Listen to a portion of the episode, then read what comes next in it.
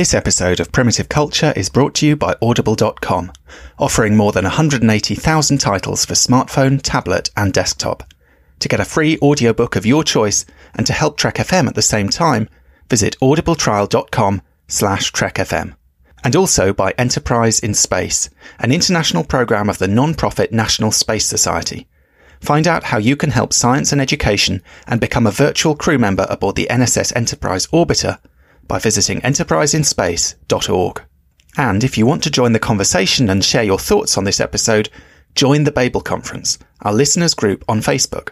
Just type B-A-B-E-L into the Facebook search field. We look forward to seeing you there. This is Tim Russ, Lieutenant Commander Tuvok on Star Trek Voyager, and you're listening to Trek FM. Open your mind to the past. Oh, this may mean something.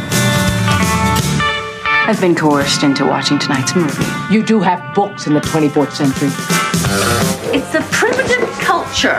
I'm just trying to blend in. Some people think the future means the end of history. We haven't run out of history quite yet.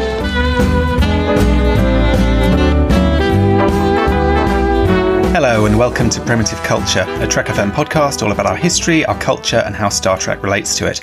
I'm Duncan Barrett, and today I'm joined again by Lee Hutchison. Hi, Lee, how are you? Yeah, I'm good, thanks. Thanks for having me back. That's all right. We had so much fun last time round. I thought we'd better uh, get you back to uh, sub for Tony again while he's on his extended uh, break. Probably not on Risa at the moment. I don't know what the quarantine restrictions are there, but taking a bit of time off from Star Trek anyway. Um, so we're just going to pick up really where we left off last time. We got pretty much to the end of season two of DS9 last time. So I thought we'd pick up this time with season three and the search, which interestingly in the weird, uh, timey-wimey temporal chaos of primitive culture is an episode that you and I have recorded uh, a discussion of, but I have not yet put out. So, listeners, that's something to look forward to. Um, but the search is an interesting one because I was, in some ways, it seems to me it's very uh, straightforward. It's kind of one of those, you know, Berman Piller type uh, titles, the this, the that, the kind of, you know, there's nothing very kind of poetic or, or strange or uh, interesting about it. But it just struck me thinking about it and thinking about our discussion there is something maybe a little bit more clever about it because if you think about it, the search part one is a search for the founders. What's the search part two about? There's no searching by that point, except maybe there's a search for the truth or a search for kind of uh, understanding, or it's, it's, it's one of those things where the meaning of it possibly shifts slightly as you go on between the two parts. And DS9 obviously is going to kind of pioneer these two parters where they don't just have a part one and a part two, but they have some kind of interesting uh, sort of dialogue between the two parts. I don't know. Maybe this is stretching it a bit, but uh, it just struck me that you know what is it they're searching for? Well, they're kind of searching for different things in the two parts of this one. Well, if it's any consolation, I'm about to stretch that uh, credibility even kind of further. I kind of think about the search of this is like the point where Next Generation has gone off the air. Voyager is a few months away. Generations is soon to follow. Deep Space Nine is alone. And, you know, the first two seasons, it, certainly has its fans. But when people talk or get enthusiastic about Deep Space Nine, those seasons aren't the ones that people kind of tend to go to. There's certain episodes. It's always like, you know, when Worf came along or when the Dominion came along. And I think with the search, it's that perhaps idea of searching to find what the, you know, what will make this show so special. We have the introduction of the Defiant. We have first real kind of meaningful encounter, you know, after sort of the Jem'Hadar with the, the Dominion as a whole, not just sort of the, the Jem'Hadar. So we'll meet the, the founders. Odo will find his people. You know, things will essentially spin off in wild directions over the remaining four years. So, you know, Deep Space Nine is almost finding itself what is going to set this show apart now that the next generation isn't there to perhaps rely on for, for bringing in audience members before when it kind of airs maybe the day or hour before. So, you know, I, I think it's a kind of bigger meaning perhaps with the, the title. That's an interesting way of looking at it. It's also, I suppose, in a way, it is a kind of soft reboot of the show, isn't it? I mean, the fact they brought in the Defiant makes a huge difference, you know, gives them that kind of firepower, but also gives them more of that ability to explore. It's almost a kind of statement of, yes, we are the show that's based in one place, you know, uh, we're kind of not going anywhere. There's this, and a lot of people complained about this at the time. People were like, how can you have Star Trek without a starship that's going off exploring? In a way, the Defiant opens that up and calling it the search it sort of signals we can do the boldly going. We can do the exploring. We can do the kind of going out there. It doesn't all have to be about this one location, uh, in a way. I mean, so I guess again, it's sort of almost a statement of intent saying going forward, we can kind of, you know, we're putting the feelers out. We're kind of, we're, we're, we're going out there. We're, we're doing some of that traditional Star Trek stuff in a way that when this series was first conceived, we sort of weren't allowed to do because it was baked into the premise that, that, that all of that was sort of off limits. And by this point, they're sort of allowed to do that. And there was this kind of anxiety because originally the Defiant was going to be called the Valiant, wasn't it? And they said they couldn't do that because they had a, you know, they had Voyager and they didn't want Voyager and the Valiant and all these kind of V's going around. But I think there was this sort of sense of like, um, they did, they, they wanted to keep Deep Space Nine different enough from the new show. Uh, so it wasn't, it wasn't necessarily allowed to go back to the, kind of exploring ethos of Star Trek, even though they've got the whole Gamma Quadrant to explore. And so obviously they sort of found a different way of doing it. I mean, really beyond this point, we don't see much of the Gamma Quadrant. We never see that much of the Gamma Quadrant in Deep Space Nine. Uh, strangely, when you'd think actually being by the wormhole, it's the perfect jumping off point for a show that would be about exploration. This is one of those episodes where they go there, they've got a mission to do, and they are kind of, you know, looking for something as yet undiscovered. Yeah, it is definitely one of those ones. I think this kind of, you know, there, there'll be more sort of exploring of the, the Gamma Quadrant to go, but it, it does move away from being that sort of exploring show, um, you know, discovering new life forms and civilizations in the Gamma Quadrant to essentially a war or, you know, for a long period, a Cold War with the Gamma Quadrant. And sort of that exploration does happen kind of um, periodically over the remaining four seasons. But in a way, they find the conflict that will drive this show for, for the remaining four years in sort of the Dominion. And they'll pull further and further back from sort of investigating the, the Gamma Quadrant and perhaps finding comfort with, you know, that first season or two, you know, the criticism was, oh, it's a, a show that doesn't go anywhere. Well, they, they explored quite a bit of the Gamma Quadrant and then they sort of found that comfort of well the conflict can come to us you know having perhaps more confidence to have issues on the space station amongst the crew. And you know i think they found that that missing spice to to make the show one that i think a lot of fans will agree is their their favorite star trek and perhaps the pinnacle of the franchise in terms of writing and um, imagination well, next up after the search, we have the House of Quark. Now, I love this title. I love this episode as well, but I just think it's brilliant because it's sort of, it's such a simple title, but it carries this kind of paradox within it because, you know, the House of Quark so, sounds so grand. Obviously, we know it's a Klingon thing, but we know Quark is a Ferengi. So it's kind of the, the paradox of the episode is right there, uh, in the title. I think it's, you know, it's a kind of tease for something that shouldn't be possible almost. And yet this is what we're going to get. Yeah, I think it's quite a playful title. It's one that certainly kind of makes you smile. I mean, you kind of look at some of the titles, especially for Deep Space Nine, they're not kind of big standout ones sort of in the run up to this. You have things like Crossover, The Wire, The Maquis, Tribunal, The Jem'Hadar, The Search, The Search 2. You know, it's pretty boring kind of titles, not one that kind of um, evokes much excitement. You know, I think it's, it's been a while since obviously Blood Oath at this point, which is the last one to get, get a bit of excitement kind of going in you. So, you know, The House of Quark sort of stands out and doesn't have that perhaps um, Rick Berman kind of thing of uh, the title. Then we have Equilibrium, which I guess is slightly more sort of evocative. This is one of those titles which we're going to get, particularly going forward into Voyager, I guess, these sort of vaguely scientific or kind of slightly abstract or kind of, um, I don't know quite how you would describe it, but you, you, you know, it's, it's describing something, uh, that, that is a kind of abstract concept, I suppose, that relates loosely to the episode. I mean, what is the equilibrium exactly?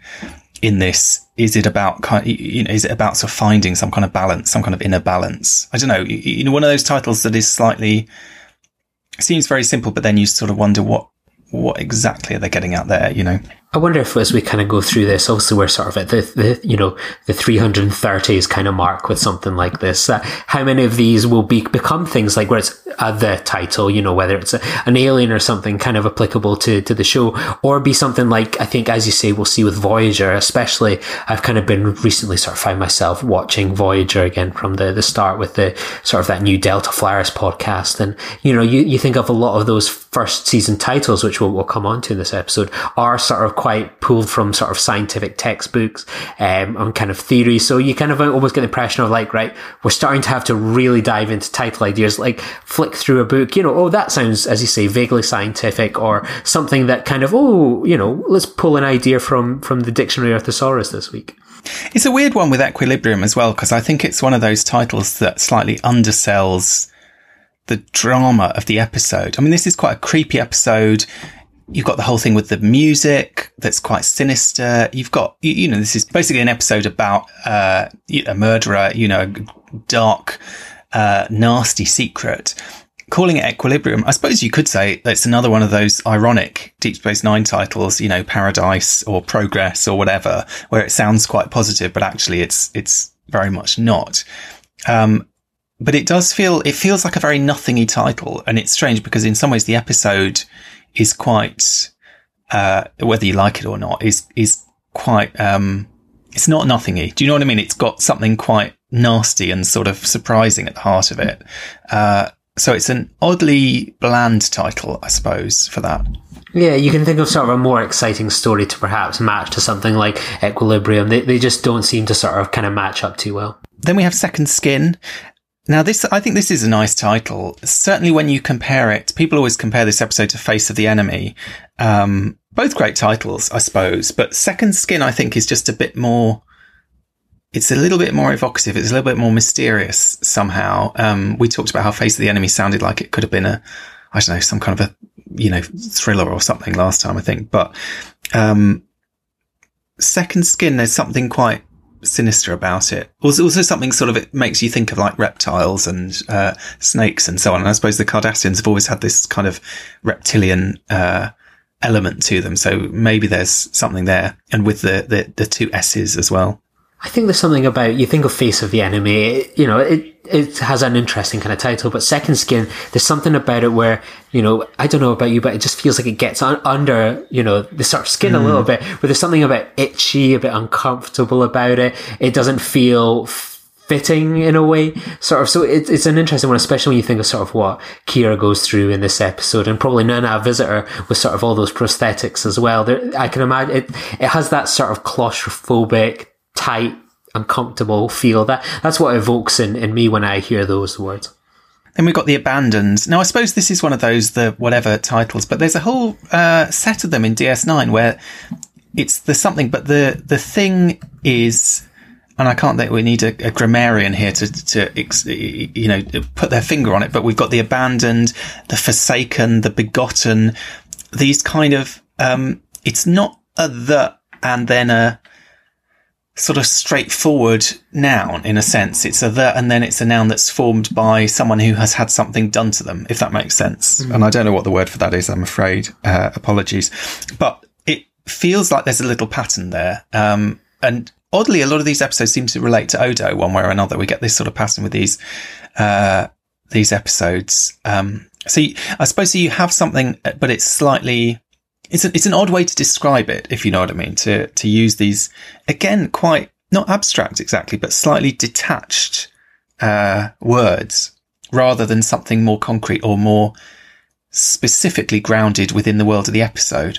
I always think of the idea of being the abandoned as something that really kind of evokes sort of that parental instinct and it's that it's something that's been mm. thrown into the, the trash. You know, when something, you think of something being abandoned, it's something that almost has personal significance or it's something that shouldn't be treated that way. You always think of like, um, you know, children that have been put on to kind of doorstops. I, you know, I always think something like There Will Be Blood, for example, you know, um, Daniel Day Lewis's kind of character just like screaming out, I've abandoned my child, I've abandoned my boy. You know, it's something that people shouldn't do. It's, it's, it also it invokes that, God, you can't imagine, you couldn't do anything potentially worse than, than abandoning, you know, someone that's so young and to, so defenseless. And it's lucky in this case that it found such a, a good home. It, it evokes that sort of probably parental, parental anxiety in someone. next up, civil defense, which I suppose is kind of ironic in a way, in that it's, I mean, it is a kind of defense, but this it is, it's kind of an offense as far as our characters are concerned. Um, and it's, I, I suppose sort of tapping into, you know, the idea of civil defense as, as, you know, I guess like, uh, something that you sign up for, something that you do, um, out of what kind of patriotic loyalty and responsibility and these kind of things. But in this case, uh, it's almost a sort of inversion of, of this in that this program is, is very distrustful of anyone's motives, of anyone, you, you know, it's kind of constantly assuming that everyone is, uh, rebelling and turning against things and kind of revolting and so on. Um, a great episode though, um, and and I think quite a good title. I, I quite like that title. Yeah, I, I, I, love this episode. It's one that I think is growing in popularity year on year as people discover Deep Space Nine. I mean, obviously, my my mind is drawn to sort of like, and I think we'll see more of this as as Deep Space Nine goes on. That originally when Deep Space Nine was kind of envisioned, it it was further expanding upon that sort of wagon train to the stars. It's that station out there in the wilderness that ships will pass through on their way to, you know, perhaps the Gamma Quadrant, further into the Alpha Quadrant. You know, we see a lot more parallels with sort of World War II, World War history, mm-hmm. and this is an element perhaps of that. You know, you think of sort of the civil defense was um, kind of began in sort of the, the First World War and kind of went on to sort of into the Second World War, you know, mobilizing kind of British citizens and, um, I think, you know, things like that, being able to help out sort of, you know, along the lines, I think also the United States, I think Harry Truman activated them as well. So it, mm-hmm. I, I, can, I can see a lot of parallels with what's to come from, from Deep Space Nine as it turns from sort of that wagon train to the stars to, um, you know, a World War II sort of show. That's an interesting way of looking at it, that it's a title that belongs in that kind of World War II era, certainly. I don't know whether the episode does in any way, particularly, but it's, uh, yeah, you're right. It's sort of, it's a, as a phrase, it's kind of alluding to that in a way that is, I don't know. Again, maybe there's a kind of irony there. Maybe it's another one, one of these ones where something that sounds quite positive is actually being used to describe something awful. you know, it's that kind of typical uh, DS9 episode in that sense. Um, Meridian, I don't have a huge amount to say about. It's just the name of the planet, as far as I know. I don't think there's anything. It, it does have an interesting sort of um, going off the, the sort of dictionary definition. Mm. I suppose it ties in sort of with the, that double meaning. Uh, a great circle of the surface of the Earth passing through the poles. So the half of such a circle included between the poles. So obviously this sort of phasing element, sort of the you know passing through in a, a, way, sort of a, a little bit of a, a sci-fi twist on sort of um, kind of the, the meridian, as it were. That's true, and I suppose like the Greenwich Meridian and so on, mm. we think of. But um, apparently, what yeah, is meridian in human body? Uh, it uh, a meridian is an energy highway in the human body.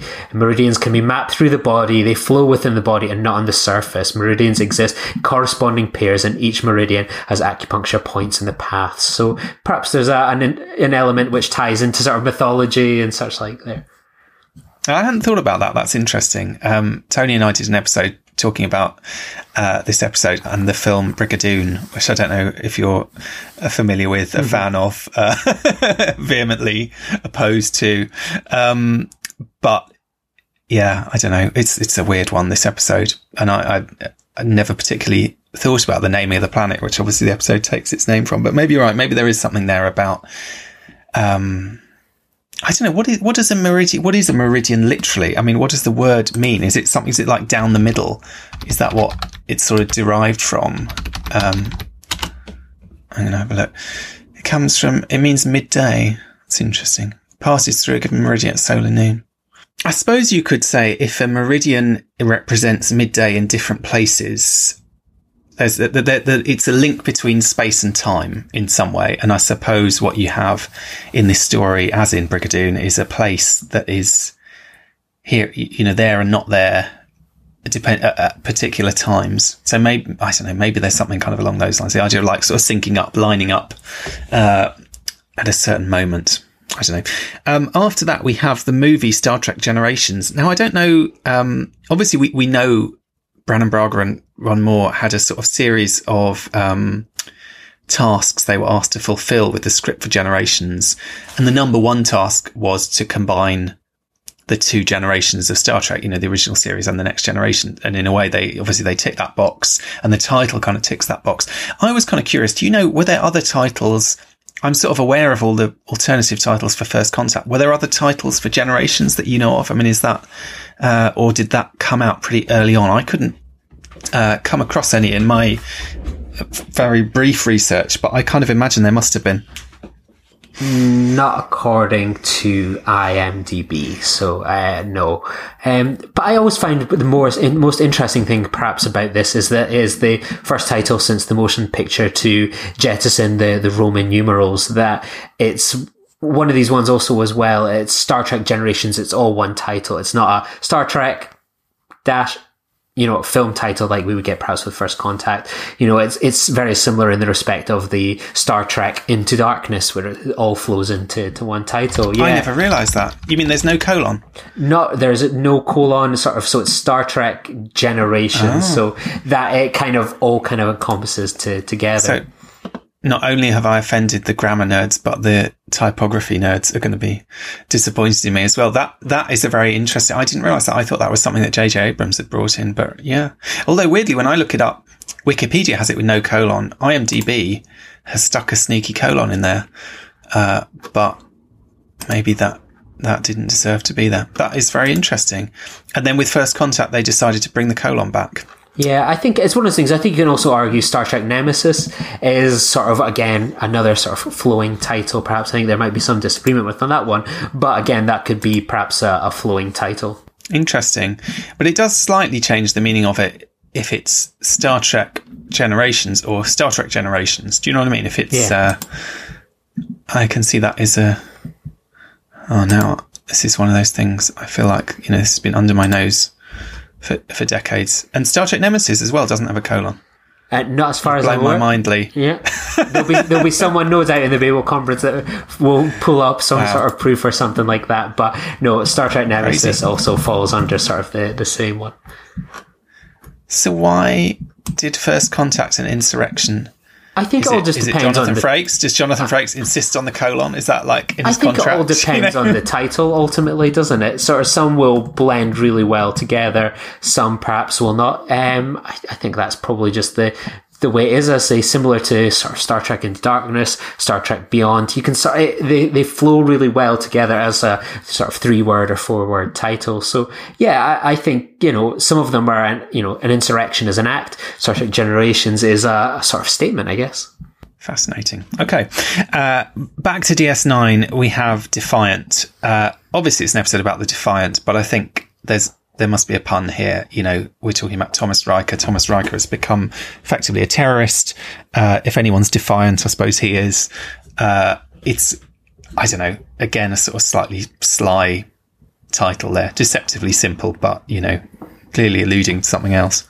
Yeah, that that's the nice one of like I think probably most people nine times out of ten would think it's just about the ship, but you know it is actually about Thomas Riker. It's got that nice little dual meaning.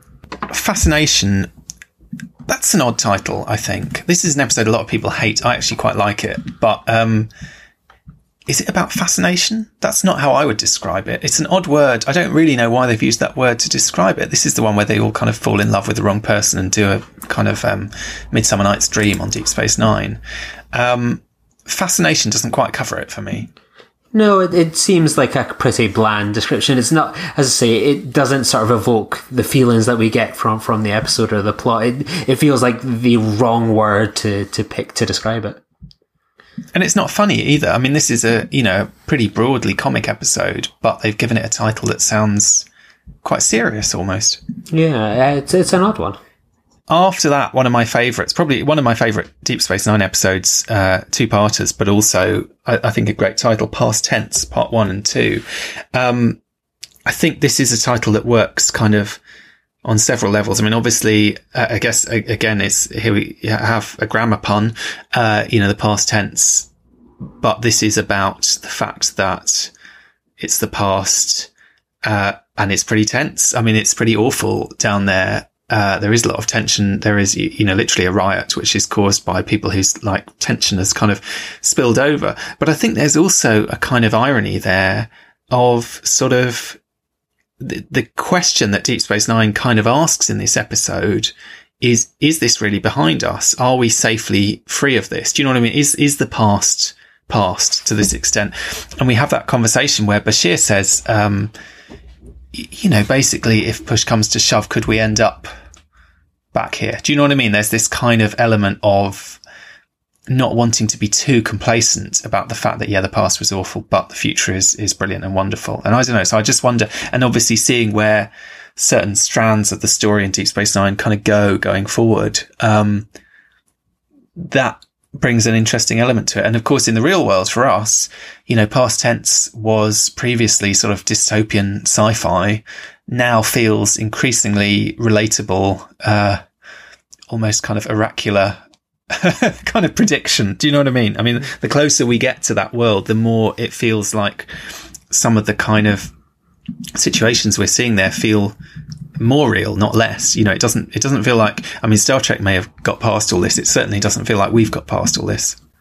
I think it's also one of these ones that when you sort of think about this episode, you think, I wouldn't be surprised if like this was an episode title that gets you would get used on, on Voyager eventually. It is sort of a, a nice kind of clever title for for a ta- for a time travel time a time travel episode. So yeah, I'm not surprised it's been used in sort of this way. Um, and I wouldn't have been if it wasn't used here, it would have been hundred percent used eventually. It's got that.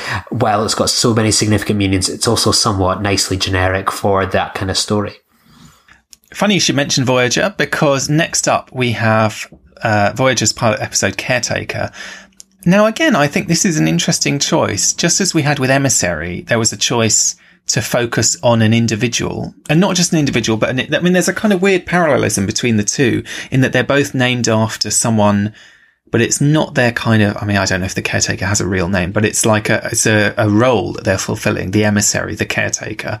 Um, they sort of created deliberately or not, a weird sort of bridge between those two episodes. And again, as much as I was saying when we were talking about Emissary, obviously the Emissary stuff is important in Emissary, but there's so much else that's kind of going on, kind of geopolitical stuff going on, personal drama going on, all this stuff. It's kind of interesting to focus on this religious, uh, sort of interpretation of events with Caretaker, is the Caretaker the most interesting thing about this story or about Voyager? Because obviously the Caretaker is the reason they get stuck there. But then the entire series is going to be about being in the Delta Quadrant, being lost in space, being kind of, do you know what I mean? This whole, if you think about what is Voyager about, actually, beyond that episode, we kind of forget that it, why they got there. We forget about the caretaker. The caretaker is fairly irrelevant for most of Voyager. We have this one episode, you know, a season or so later where we meet the counterpart, the other caretaker. And again, it sort of doesn't really lead anywhere. Um, I don't know. It seems one of those things that again sort of slightly undersells the grandiosity of this, you know, endeavor taking a Starfleet ship and hurling it to the far side of the of the galaxy. Um, but we're just going to call it Caretaker, and uh, what comes to mind is that silly old man playing the banjo. I also kind of think about it on sort of a, a behind the scenes kind of element as well. I mean, you have obviously had the death of Gene Roddenberry a couple years before. He's passed away. You know, there really was sort of the changing of the guard. You had something like Deep Space Nine, which was sort of the first series created without kind of Roddenberry's involvement by um, Biller and um, Berman and Piller. And then you have sort of the same with kind of Caretaker. So again, another sort of show created that first sort of um, series co-created by a, a female um, writer as well. And then you think of like where Star Trek is at the time. You have Deep Space Nine up and running, the first kind of spin-off series post Roddenberry. You have this coming along, the first kind of female captain. You have Generations on the horizon. This is like peak Rick Berman kind of era, you know, Star Trek's on the front cover of like Time magazine, you know, even though we're enjoying so many different series just now, that's what people consider the peak of Star Trek was the 90s, you know, films, TV, you know, books, multimedia, everything like that. You know, it, it almost probably signals the guard with something like this that it's truly another group of people that are now in full control of, of this franchise and empire, really. And it's, you know, officially sort of in control of, you know, that original series guard is, is all long gone by, by this point. So, you know, I, I almost kind of have a, a feeling that the caretaker could be, you know, Piller, obviously he wouldn't survive a full kind of first season of uh, Voyager before returning. Uh, Jeri Taylor, you know, playing such a significant role, and Rick Berman sort of con- carrying on sort of the success of the franchise. So I think it could also kind of indicate something going on behind the scenes in a perhaps a significant way. That is a very interesting way of looking at it. I suppose the distinction between a creator and a caretaker.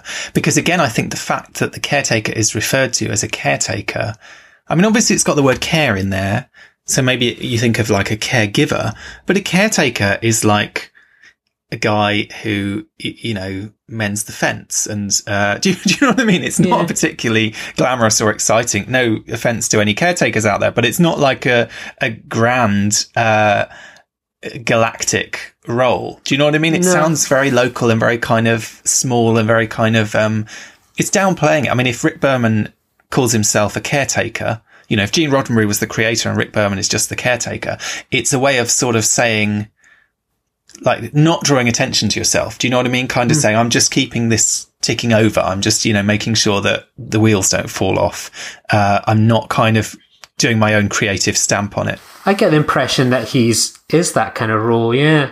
Deep Space Nine, he famously was very hands off. I mean, they could really bloody do whatever the hell they want. He obviously had that bit more involvement with uh, Voyager. You think of some of the stories sometimes where they, I think he had a statue of um, Gene Roddenberry in his office and would sometimes wrap, you know, like a I don't know, a band or something round his eyes or ears when someone would talk about something that was just like too out of this sort of Star Trek concept. I think it was like Iris Steven Behr or, you know, Brannon have kind of spoken about this sort of, you know, Rick Berman, Berman act and so on. And, you know, you, you get the impression that he isn't someone that has like a huge amount of hands-on involvement, perhaps at times with um, Voyager. You know, he, he, you know, perhaps suggests the odd story idea here, there. He's sort of more that kind of producer element, I suppose, just keeping the lights on, allowing, you know, Piller to, you know, get going with sort of Voyager, uh, you know, Ira Steven Behr taking a further kind of lead on Deep Space Nine. He is sort of that caretaker of the, the franchise while the others sort of get to really play in the, the kind of sandbasket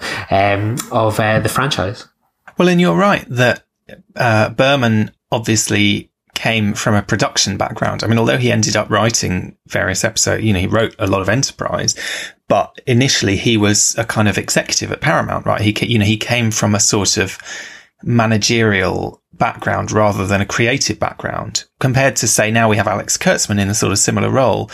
Um, and Kurtzman gets a lot of flack and, and Berman got a lot of flack and, and still does get a lot of flack. Everyone kind of in, in that position, I think is, is bound to get a lot of flack for one reason or another, deserved or otherwise.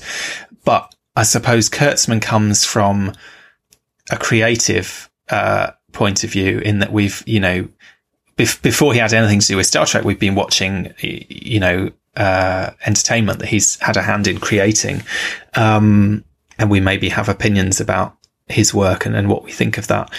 Berman was much more of a sort of mysterious entity, I suppose, in a way, because he doesn't ever, uh, it, it's not like he's someone who, who's out there doing the big speeches that much. He, he's kind of behind the scenes, I suppose, is what I'm saying. Even Alex, you know, Alex Kurtzman to some degree, I suppose, is, is, is the kind of puppet master behind the scenes, but he, he was the one who came on stage and announced Patrick Stewart was coming back. You know, he's kind of willing to, uh, stick his neck out a little bit more. I don't, I don't think he would see himself as a caretaker. I mean, as much as he, you know, makes quite sort of humble remarks about what he's doing and so on. Um, I think it's a different approach. And I suppose with Berman, there was always that element of, uh, like you say, kind of Roddenberry on his shoulder. Do you know what I mean? The responsibility of taking over someone else's, um, thing that he could never have, you know, he, he would never have come up with Star Trek. Do you know what I mean? But he could kind of shepherd it, uh, as, as he saw fit for many years. And, you know, I mean, we could easily get, uh, down a massive digression into the pros and cons of Berman's uh, era of Star Trek and some Tune of the into next week's episode of that. Primitive know, Culture. Exactly, you know, uh, we could be here for hours um, talking about some of the the you know questionable decisions and uh, biases and and so on that went on there, and equally talking about the fact that you know for whatever its faults, that era of Star Trek produced a lot of the best uh, stuff, but. I suppose there is an interesting question there about, you know, you know, what is the role of the person who's the kind of head honcho and how does that work? Because even with Roddenberry, I mean, the fact is Roddenberry was there right at the beginning, but he, even within the original series, he was off half the time. Do you know what I mean? He wasn't even the one kind of holding the reins a lot of the time. And then in the movies, you know, he was sort of there and gone again and kind of being kept at arm's length and kind of kept away from things a bit. Obviously, early next gen, he was more involved again. He kind of, um, but you, you know, so he's a creator who was kind of not always, it's, he wasn't, uh, say J. Michael Straczynski writing every episode pretty much of Babylon 5 and like completely overseeing the whole project. Um, he was a much more, of a sort of, I don't know, I was going to say like a kind of wayward father kind of wandering off and doing other things and then coming back and kind of, um, you know, for various reasons, sort of in and out of that central position. Whereas Berman, I suppose, held a, a fairly detached position, but consistently for a very long period of time. Yeah, absolutely, and it'll be interesting to sort of chart his his involvement along the franchise in, in these episode titles. Well, next up, we've got the episode parallax. Now, this is one of these kind of scientific terms that I feel, uh, someone in the Voyager writers room obviously had like a, a scientific dictionary there, or maybe they had Andre Bormanis, who ended up, who was the science advisor and then went on to write various episodes. Maybe he was like chucking out these kind of, uh, science titles. Parallax from the ancient Greek parallaxis, meaning alternation, is a displacement or difference in the apparent position of an object viewed along two different lines of sight and is measured by the angle or semi-angle of inclination between those two lines, uh, according to Wikipedia. Um, so I suppose you know, we might say Voyager compared to DS9 leans much more into the kind of techno babble. Uh, it sort of brings back the next gen level of techno babble and, and really runs with it. And Voyager episode titles as well. They sort of really want to sell I suppose partly they're trying to sell this is a show with a captain who is a scientist. And we've heard Kate Mulgrew talk about how what a challenge it was for her, but also how important she felt it was to sort of try to at least get to grips with some kind of rudimentary science. You know, she was reading Stephen Hawking. She was kind of trying to sort of, as someone who didn't know much about science at all, uh, at least learn enough that she felt like she could kind of do the techno babble uh, as if she believed in it. Do you know what I mean? As if it meant something to her. Um, and Voyager certainly has a tendency to kind of almost techno babble its titles. Uh, I mean, not, not that this is techno babble precisely. I mean, it is, you, you know, obviously, uh, this is a word that means something, but probably for the majority of, of viewers, it's at least as obscure as, you know, some of those Latin quotations that we don't even know how to pronounce. It's no surprise as well that this episode is kind of written by Brannon Braga. I always like to look at who who was the uh, the writer in charge of this. You know, his first entry, this very kind of scientific kind of episode. You know, I do somewhat disagree. I think there becomes an element at the end. I always think of the the great scene, as you say, it's sort of setting apart that Jamie's a scientist. We've had the action adventurer, we've had the archaeologist, we've had the family man, and now we've got the scientist in in charge. And you know that scene at the end where sort of like Torres and Janeway are just like out techno babbling each other with excitement. There's like Tom Paris. He is every one of us that is watching at home going, sorry, I don't understand this. That's okay, Mr. Paris. You don't need to. And you, you almost get that, you know, freedom to go, okay, I may not understand the parallax, um, me, uh, philosophy or the science, but I trust that these people do. And I suppose that's part of being a Star Trek fan is accepting that, uh, disconnect that they understand it, even if we don't. That's true. Yeah. This is the warp particles episode, isn't it? The famous uh, warp particles. You're right. There's that kind of moment. This this is the one that's really selling Janeway as a scientist as well as a captain. So maybe it's appropriate that it has that name. It reminds me a little bit. Actually, we were talking last time about Timescape, another Braga episode, which you know when we looked it up uh, had a, a, an explanation that you and I were slightly baffled by on from a scientific basis. So yeah, you're right. Maybe Brannon Braga was kind of going through a phase of, uh, you know, getting out the scientific dictionary and, uh, trying to get to grips with some of these things. Um, after that, we have time and again. Uh, it's interesting when you're saying about like past tense could be quite a generic time travel episode. I suppose all that, you know, we sort of talked about like the Q episodes, these kind of Q puns. There's almost that element with time travel episodes. I mean, we've had past tense. We're going to have future tense. We're going to come up to future's end in a bit. You, you know, there, there is often a kind of element of paradox. There is often a kind of playfulness around them. And there is a danger, I suppose, that a lot of those episodes become like the Q episodes, almost indistinguishable because it's sort of the same kind of jokes every time. And they don't ever give you the, the thing to latch onto that is going to actually, uh, is anyway specific to the episode. But again, I guess this is a kind of playful, um, you know, another one of these sort of playful ones. It's another sort of episode as well that sort of deals with temporal mechanics as well. Sort of a, again, a very kind of scientific heavy episode that places sort of Janeway right at the, the center of it. You know, we, we didn't have many kind of, you know, it, we didn't get that kind of run of episodes almost like the Sisko at the beginning of, of Deep Space Nine. So it seems to be that they are placing sort of this as being a, a very science heavy kind of show, um, at the, the start. You know, these, these are scientists exploring the, the new frontier, whereas we're sort of seeing at the time Deep Space Nine are becoming sort of the action adventurers, uh, perhaps. Well, moving over to Deep Space Nine, next episode after that is life support. I think we might have talked about this before when we were talking about invasive procedures. I was saying there was an element of the kind of, uh, particularly with life support, I think it's very interesting they chose to give such a kind of mundane, well, not mundane, but such kind of real world title to that episode, which in some ways is quite fantastical and far fetched, uh, you know, with this sort of Frankensteinish stuff going on. But they call it life support, which grounds it very much in the everyday reality of, you know, someone whose life is coming to an end. There's a machine keeping them alive. Do you, you know, do you turn off the machine? That kind of thing. Uh, gra- you know, grounds the science fiction in our kind of contemporary reality. Yeah, it's, it's an interesting one as well. And I mean, you always think of sort of whenever you hear about things happening on board the, the Voyager or Enterprise or whatever. So it's like the life support has been, been disabled as well. You sort of always think of these ships as sort of having to rely on the life support machines that perhaps we require. I mean, you hear about people having to obviously use them sort of with COVID and breathing at the moment. So, mm. uh, you know, while obviously the life support applies here, it's also kind of something that we always think of with, well, this is what keeps the ships, and not just the people as well, but keeps them alive and keeps it running.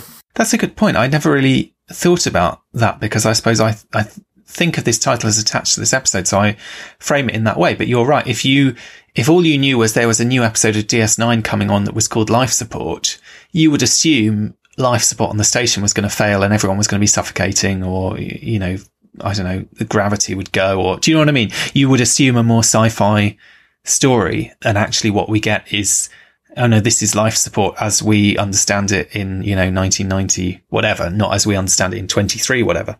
Um, next up, Heart of Stone. This is a truly terrible pun, I think.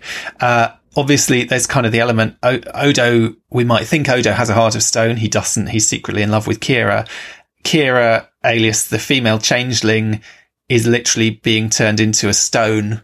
Uh, and, and, also the, you know, the female changeling does have a heart of stone. She's pretty cruel and calculating. I don't know. I find this, uh, uh, it's a slightly odd episode and it's, uh, um, I don't know. I suppose it's an oddly kind of playful title. It sounds it's very serious. It sounds quite serious, but at the same time, it's is sort of uh, a kind of a play on words there. I always think of it perhaps more as uh, about Odo. I mean, this is a character that we've sort of continued, it has had such a kind of development over those um, kind of episodes that this was someone that worked under the Cardassians, you know, very cold, very focused on justice, law and order. And this is the episode that perhaps melts his heart of stone when it kind of comes to sharing his his true feelings for for Kira. So that's the way I, I've always interpreted the episode personally.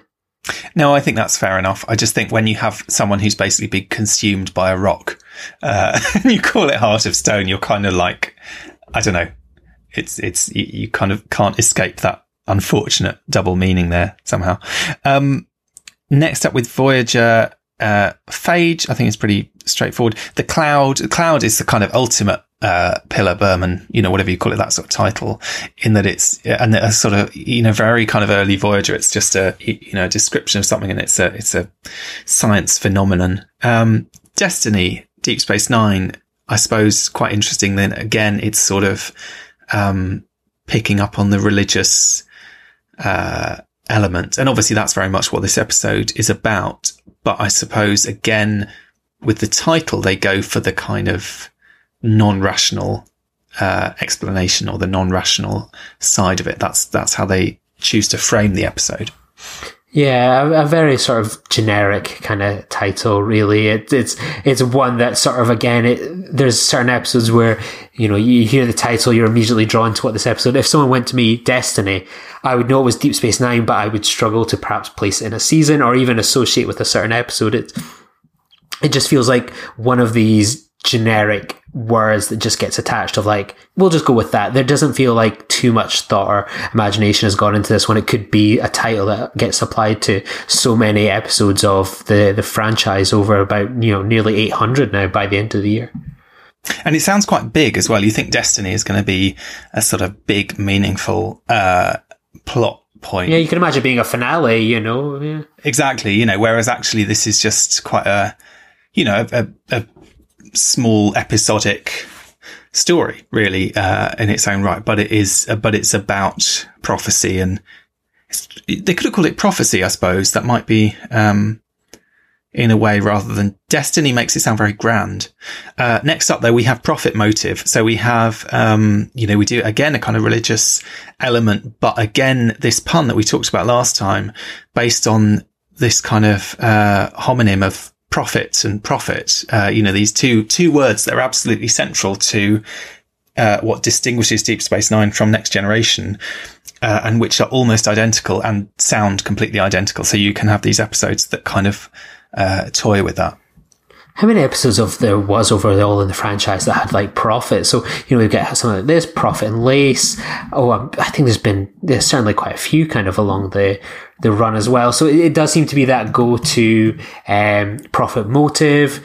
Um, so yeah, we've got quite a few episodes that sort of that go to generic, right? You know, I suppose back in the day when spoilers were harder and harder to perhaps find. You know, if someone said, right, here's the episode titles for the next five, ten episodes of, of Deep Space Nine, if you saw Prophet, you think, ah, that's the eight, that's season four's Ferengi episode, or that's season six Ferengi's episode. It's, it becomes that bit of a, a calling card and, and thread through the series. That's an interesting point, and I don't know, I can't remember going back. I mean, usually you would get, say in the TV listings, you'd get the title and then you'd get a one line description, I suppose. These days we get the titles usually. I mean, I, I don't know who is in charge of this or, or, why it's so haphazard, but typically we get like four of them at a time, don't we? Uh, so say we knew the first four episodes of Lower Decks, we knew the titles. Now I think we're just getting them maybe a week at a time. You know what next week's is, but often you certainly when they released like four titles, and I think we had the same with Picard, we got like four or five of them to begin with. Um, and that's all you know because there's no logline, there's no, uh, you know, specific episodic trailer or anything. And that's when the kind of speculation kicks into gear. Uh, you know, we talked before about the short trek called Q and A and how that sent people into a kind of frenzy. Um, so there is that kind of element, I suppose, of a title being not just the perfect thing that sort of tags or encapsulates or whatever the, this uh, kind of work of art going forward, but that sort of teases it if that's going to be the very first thing that you know about it.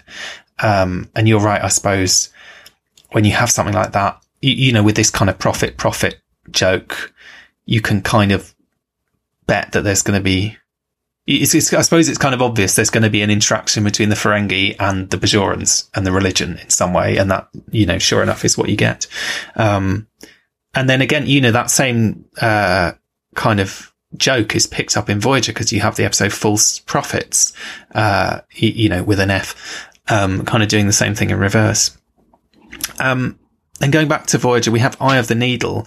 Uh, nice image, I think, for this episode. Um, can't help thinking really of the biblical uh, phrase, you know, about how hard it is to getting a camel through the eye of a needle, uh, being, you know, how hard it is for a rich man to enter heaven and so on. I don't know that that's necessarily what they're going for. I suppose they're just going for the image of, of threading something through this very tiny um, space, but it's a very, I think it's quite an evocative title. I think it's a great episode anyway, but I think it's a very evocative title that doesn't go in that sort of typical Voyager way for it's not called micro wormhole or, you know, something scientific. It goes for something that feels quite, um, I don't know, almost like a, it does feel almost like a sort of parable or like a kind of, uh, a fable or, you, you, know, something like that. A kind of, I mean, even just talking about a needle, uh, you know, there's no need for needles in Star Trek. This is a kind of, uh, an old worldy sort of concept somehow that they're using to describe this very futuristic sci-fi concept. And the episode itself, I suppose, takes quite a sort of humanizing approach to it in that we see it's all about Janeway relating on a sort of human level to that Romulan commander and finding out about his children and, you know, sort of, um, bringing it back to the kind of almost the sort of everyday, uh, away from the kind of whiz bang sci-fi element. Yeah, there's not much more that I could probably add to that one. Again, as I say, it's something that takes that kind of turn of phrase, and again, it, it it boils it down to perhaps one of the most basic kind of factors of you know it is this tiniest wormhole on the planet that it's a struggle to even get a little probe through or a transporter beam. So yeah, it's it's sort of an interesting kind of play, but yeah, it's it's it's good. I think it's an, a good title, a good one for for describing sort of that a micro wormhole like that.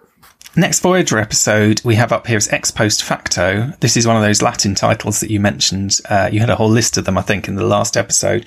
And Ex Post Facto, weirdly, I don't think, as I understand it, and again, you know, maybe the lawyers are going to be up in arms on the Babel conference, but is a legal phrase that I don't think really relates to the plot of this episode as I understand it. An ex post facto law is a law that works retroactively so it makes illegal something that wasn't illegal at the point that someone did it, for example, so that you can, so that you're changing the law not only now, but in the past. And it's a controversial legal move because it obviously has implications that, you know, you could be doing something that's perfectly legal at the time you're doing it and then find out later on that, that suddenly it's, you, you know, that you couldn't possibly have known that what you were doing is illegal, I suppose that's not really what the episode is about, except I suppose very loosely that there's a sense of like Tom Paris. But, but it's no, it's not. I was going to, it's going to say is sort of caught up by. I mean, he is caught up by a justice system without having done anything wrong, but at the same time, he really didn't do anything wrong. Someone else, you, you know, it's a kind of um, sort of classic murder mystery kind of thing, and he, you know, he wasn't. He, he was the wrong guy being fingered for the crime, and we get this great business ripped straight out of Sherlock Holmes with the you know, the, the, the, the dog kind of solving the crime and so on.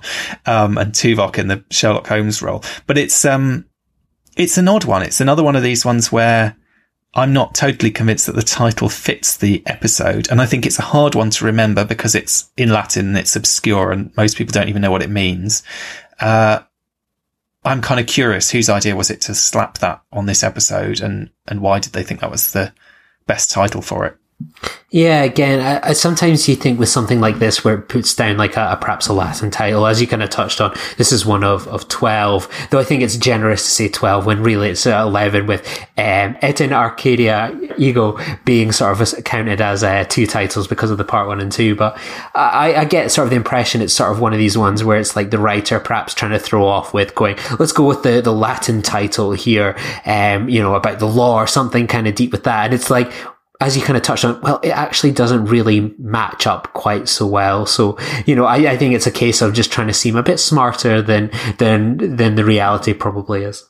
Moving forward, Emanations, I guess Voyager is again, I suppose, kind of one of those sort of vaguely scientific titles, but it also it links quite closely to what's going on in the episode. Then we have prime factors, which is basically a maths pun. I think. I mean, a prime factor is Amy Nelson, if she's listening, will be uh, cursing me for not knowing the answer to this. But a prime factor is is a factor that is a prime number. In other words, any of the prime numbers that can be multiplied to give the original number. Example: the prime factors of fifteen are three and five because three times five equals fifteen, and three and five are both prime numbers. Uh, none of this is in any way relevant to the episode. This is just a pun on the fact that this is an episode about the Prime Directive.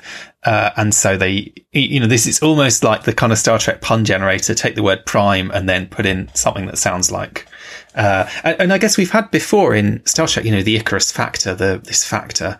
Uh, it's one of those words that can almost, can be sort of tacked onto something to, uh, make up an episode title. Here it's doing this kind of, you, you, know, we're not just having science based puns. Now we're having maths based puns as well. Um, and then in the next episode, we're going to have state of flux, which again is almost, um, I don't know, has a sort of scientific, I don't, I don't know if it is, if state of flux is exactly a scientific term, but it certainly has a scientific ring to it. Um, maybe because we, uh, I'm just looking up vocabulary.com just says a state of anxiety about what should be done. So maybe it doesn't. Maybe I'm thinking of flux capacitors and so on. But again, I don't know. I feel like in Voyager, there's this tendency to kind of lean into the scientific, the mathematical, this kind of language somehow in the titles to kind of evoke that. Yeah, I think it describes sort of the way things are. So obviously, if we follow on from sort of um, prime factors where there's you know a little mit- mini mutiny, we have sort of Seska becoming a bit more of a kind of prominent kind of character, and that sort of state of flux of you know it's something we'll see sort of throughout the first two seasons of, of characters like Seska, Seska, um, and um, you know, I can't remember the name of the other chap, Jonas, um, and, you know, we'll see a bit of backlash from Darth. We'll see some of the kind of, everything isn't perhaps as rosy as it should be, sort of a voyage. I mean, it's still pretty damn rosy, but you know, there's different kind of ideas about how they should kind of tackle the Kazon. We have the talk of alliances, you know, people kind of going to the other side, people sort of shipping information, um, spies within the midst. You know, everything is kind of not all so settled in, Voyager. Is still in that state of flux before it becomes kind of that more sort of as we go on from sort of season three onwards, it becomes a bit more of a sort of family, family vibe on the ship. You know, there's, there's very little in the way of dissent that we would see in sort of the, the first two seasons of, um, Voyager as they sort of travel through Kazon space. Voyager, I suppose, is the Star Trek show that does not exist in a state of flux. I mean, there's much more flux in Deep Space Nine than there is in Voyager, insofar as Voyager is weirdly static and weirdly kind of, yeah, once, once all that issue with the Maquis is resolved improbably quickly, uh, I suppose once you introduce Seven of Nine, there's a little bit of flux there. Um, but for the most part, is a show that is weirdly kind of, you know, puts the toys back in the box every week and kind of it has minimal character development for mo- most of the characters, to be perfectly honest, I would say. Um, no, not all of them, but you know, generally speaking, someone like Harry Kim, I think you'd be hard to, uh, find a huge amount of character development going on there over the course of those years. Um, maybe less so with you know characters like Tom and B'Elanna and so on. You, you, you do get growth, but I suppose I'm thinking like Tuvok, Chakotay, Kim, there's a, you know a lot going, a, a, lot of elements of that show where there's really not much flux uh, from week to week. I just looked up on Merriam-Webster online. The final definition of flux is the rate of transfer of fluid particles or energy across a given surface. I think maybe that's what I was thinking of when I'm thinking, even if this phrase is not a scientific phrase, using that word kind of evokes this sort of scientific language somehow uh, for Voyager. So it definitely it feel it feels like a Voyager episode somehow. Um, back to DS9, we have through the Looking Glass. Now it's interesting. We had when we had the Mirror Universe in Mirror Mirror. Obviously, the mirror there is a reference to um, the fairy tale and the you know the evil what is she? Stepmother, witch? What I, I get my fairy tales mixed up, but you, you know, mirror, mirror on the wall. Um, the idea of sort of evil, I suppose.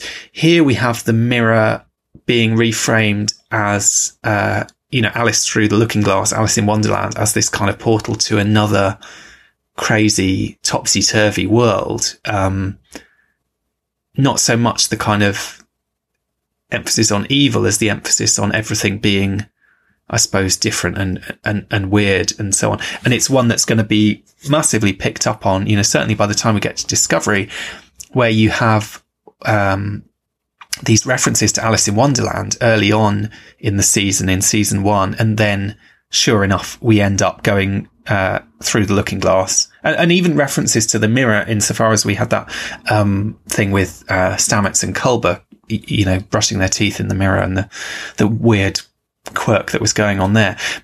Where it's a weird thing where it's kind of, they were using the Alice in Wonderland stuff as a way of sort of almost uh, sort of thematically teasing the mirror universe, I think, in a way that doesn't actually make any sense in universe, but makes sense, um, as a viewer or as a kind of reader, if you know what I mean.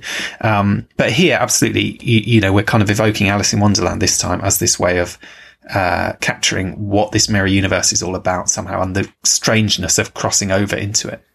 Yeah, and I always enjoy when sort of it gets pulled from a, a literary title as well. I think there there can only be there can't be many of them. If, if is there a beyond sort of perhaps this one where it is a direct pull from sort of a um, you know a literary title? Uh, could I be? Am I, wrong there? Do you mean where it's actually the title of the book, sort of thing? Yeah, as opposed to a sort of more a sort of vaguer allusion to something. I don't know. That's an interesting.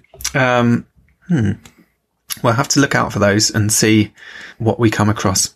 Obviously, by the time we get to Picard, we get Maps and Legends, which is the name of a book by Michael Chabon. Now, I don't know if that was just like a sneaky way to try and sell a few copies of his book, but um, yeah, that's an interesting one. That's something to look out for, definitely. Back to DS9, we have, I think, a lot of people's one of their favourite two parters, and with two great, uh, memorable episode names, Improbable Cause and The Die Is Cast. Now, I love these two because I, I mean, I love this two parter, but I also love the way this is the sort of, uh, this is DS9 doing these kind of two parters that are not part one and part two of the same story that are actually quite different. I mean, these two episodes are quite different sort of structurally and even in sort of tone and, and so on. Uh, but they are absolutely a two part story where part one leads into part two, part two going off in quite a different direction. Um, and they're an interesting, combination of titles because I suppose Improbable Cause is very much, you know, it's very much about the mystery. It's very much, uh, you know, tapping into Odo as the detective and this kind of, uh, mystery drama. The die is cast playing up the drama on a kind of, um, grander scale. Um, you know, this is something that can never be gone back from in a way. Y- y- you know, this is a kind of turning point. I mean, you were talking about the search as a turning point, but this is a real turning point for the series, I suppose. Um, you, you know, in universe, and again, maybe, uh, kind of creatively for the show as well. There's an element of, to mix metaphors here, I was going to say laying the cards down on the table, but you, you know, throwing the die, throwing the, you know, kind of committing to it, committing to something new and saying, right, after this, uh, nothing can be quite the same going forward. Yeah, I think these are, are fantastic ki- titles, and I mean, as you say, they're they're very different episodes as well. Whereas, kind of Voyager with its two parters very much felt like very similar in tone. It kind of they followed each other kind of through. Whereas Deep Space Nine, they would love to go for kind of the wildly different episodes. One is always about kind of setting up the other one to go in a wild direction. And you think of something like the Improbable Cause, which is about Odo investigating a shot bombing, and it like the improbable cause that he comes to is that you blew up your own shop, Garak. and that he finds that so hard to kind of believe. And then sort of, you know, the fact that potentially Romulans are involved in something like this, that it's something that has ex- exploded, you know, beyond what he could have imagined. And obviously the, the die is cast, I think obviously comes from um, Richard the Third.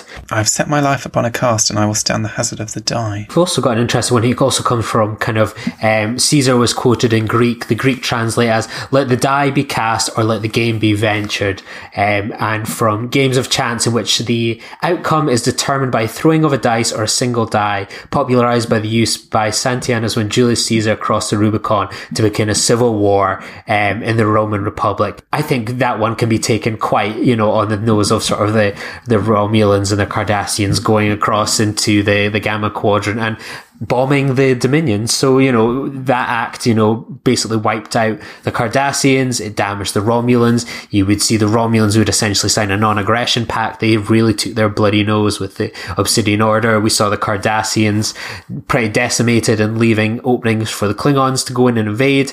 And then obviously we all know what happened because of that. The Cardassians end up signing for the Dominion. So, you know, what happened here with that venture across the, the Rubicon into the, the Gamma Quadrant was something that would essentially begin this, this war. This was the, the moment the, the die was cast. Now that is very interesting. I, I, was not familiar with that, but you're right. According, this is again, according to the Wikipedia entry for crossing the Rubicon has alea iacta est. According to Suetonius, Caesar uttered this famous phrase, the die has been cast. I think that's the one. Yeah, absolutely. More, more so than Shakespeare in this instance, I think.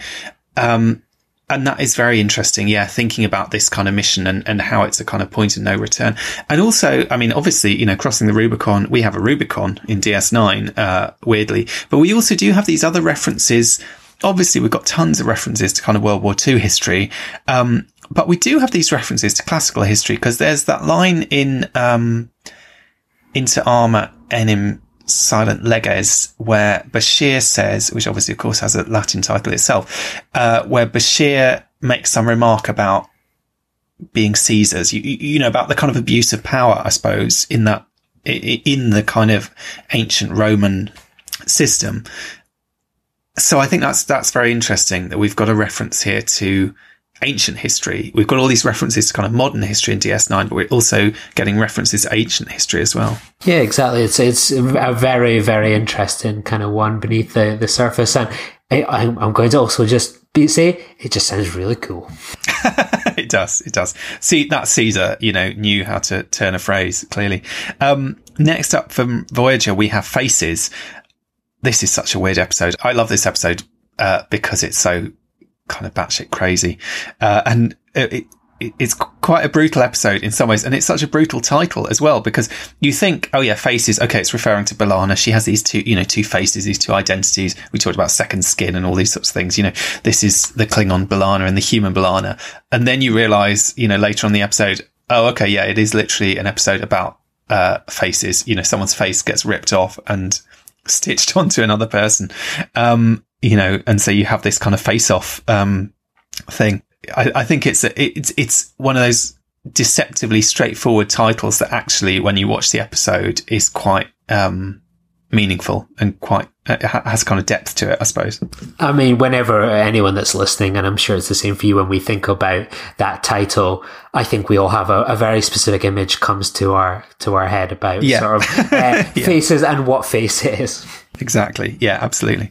I'm going to jump ahead. The next one I had sort of pinned down, unless you wanted to jump in on any of these, was Voyagers uh, coming back for season two with the 37s. Just because I think that has a lovely sort of sci-fi, almost sort of classic sci-fi mystery ring to it. This, uh, I mean, that's one of those episode titles that until you've seen the episode could almost mean anything. Do you know what I mean? And the fact it's got a number in there, it it just is a very intriguing title, and you kind of want to watch the episode to find out what on earth does this refer to.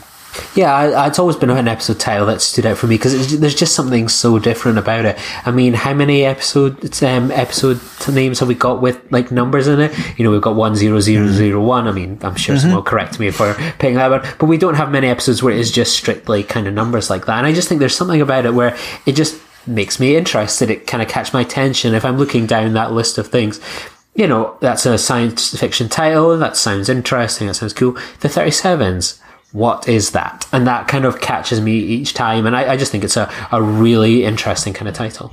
I'm sure I read somewhere years ago that one of the reasons that J. Michael Straczynski uh, came up with Babylon 5 as the title for his show was that he'd read somewhere that um, putting a number in the title uh, was sort of believed to boost interest among viewers. Do you know what I mean? That like if you stick a number in there, it kind of intrigues people somehow. And it's interesting that at the same time as we had Babylon 5, obviously we had Deep Space Nine. Now we don't find out anything about Deep Space 1 to 8.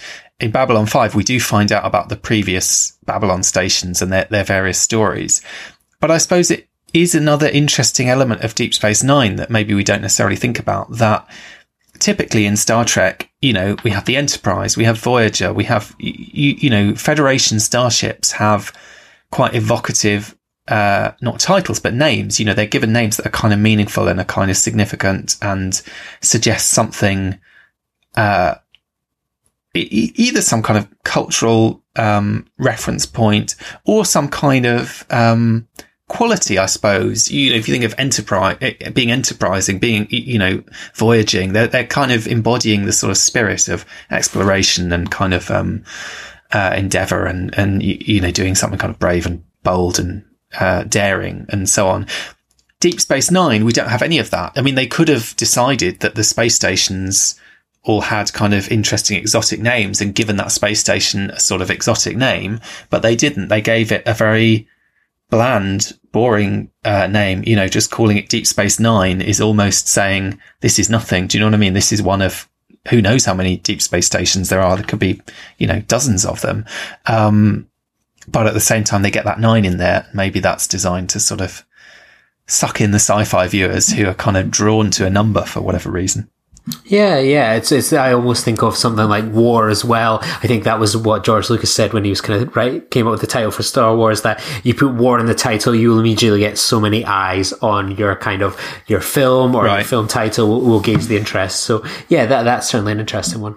Voyager again with projections. I mean, this is an interesting title. I think this is another Brannon Braga one, I think.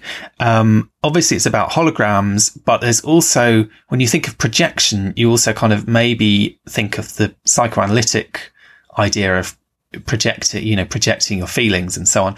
And I guess that's sort of what's going on in this episode insofar as there's this possibility in the episode that what's really going on is that Dr. Zimmerman is having some kind of delusional sort of breakdown or whatever and is is sort of that the the hologram scenario is almost a projection of someone's mind so i sort of wonder if there's a kind of slight double meaning there of you know the projection of light but also the projection the sort of mental projection as well yeah absolutely non sequitur again one of these latin titles again, I'm not 100% sure. I mean, I suppose, you, you know, a non sequitur is something that doesn't follow from what's gone before. I guess this episode doesn't really follow from what's gone before. Um, it, you know, it's like Harry finds himself in a strange situation with a sort of discontinuity uh, and a question as to how he got there and how to get back to how things were before.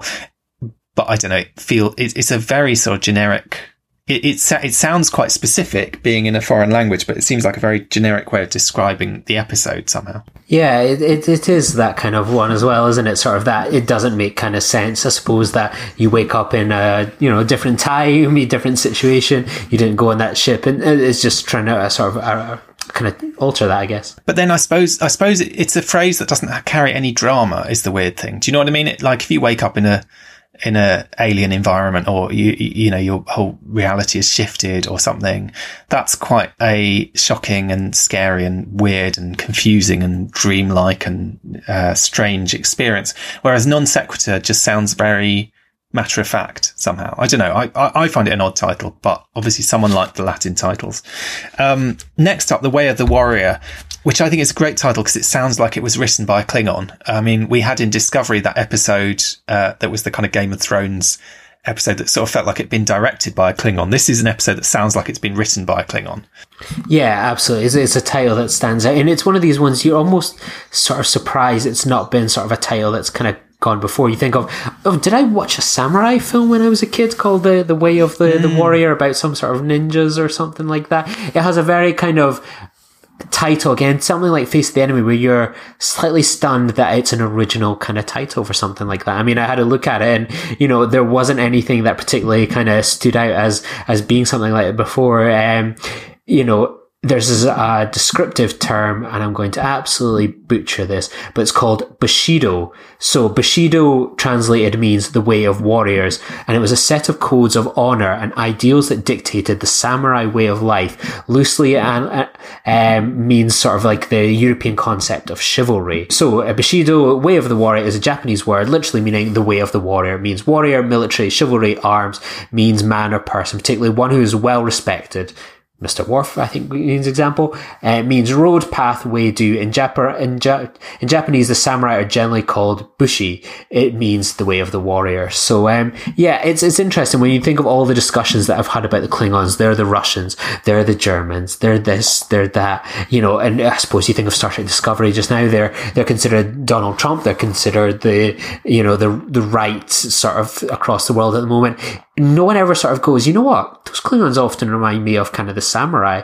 You know, there, there are certainly elements that get played up on, on the series, but yeah, it's it's interesting that it's you know I think it's obviously been obviously sort of derived from there. And there was a BBC documentary series in 1983 called The Way of the Warrior, sort of about Asian martial arts. That's interesting. It definitely, I suppose, it sounds, when I say it sounds like it was written by a Klingon, it sounds very much alluding to the ancient past in the way that the Klingons are endlessly doing. And I think there is that link to kind of the samurai or something there of this sort of myth of the, yes, the sort of noble warriors of days gone by. Um, it's definitely in, in that, uh, kind of realm of these, these Klingon myths, you know, uh, as much as being about the present day. I mean, in the present day, it's all sort of murky politics and a bit shifty and a bit, you, know, you have Gowron, who is kind of the opposite of all of that in a way.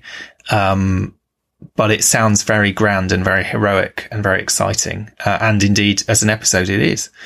Um, then we've got Voyager, uh, Twisted, fairly self-explanatory, I guess. Parturition, you know, again, a very technical term that most people probably won't even have come across. Uh, it refers to the act of giving birth, but rather than, you know, making a title that says something about, I don't know, well, like we had Galaxy's Child, didn't you? Didn't we? That has some, something about, you know, a child or a baby or, you know, something like that. To go with this very medical term, um, it's like in order to understand Voyager episode titles, you need an Encyclopedia Britannica in your house to go and, you know, in the kind of years before the internet to go and look these things up and think, okay, what on earth does parturition mean? Um, and to go and look it up. It's almost kind of deliberately obscure language that they tend to go for with these very scientific titles. I know I certainly did that when I was a, a, kid. Sometimes I would look at a Star Trek title and it would be dusting off the, the dictionary, the thesaurus, because that was sometimes the only way to do it, sort of, you know, before the internet was kind of prominent in people's homes. And maybe actually that's one reason behind these slightly obscure titles. I mean, people often talk about how, you know, they got into classical music or they got into Shakespeare or they got into, you know, whatever else because it was referenced on Star Trek, particularly say Next Gen, which does a lot of kind of cultural reference points, um, and, and gets people interested in, or, you know, painting, literature, whatever it is.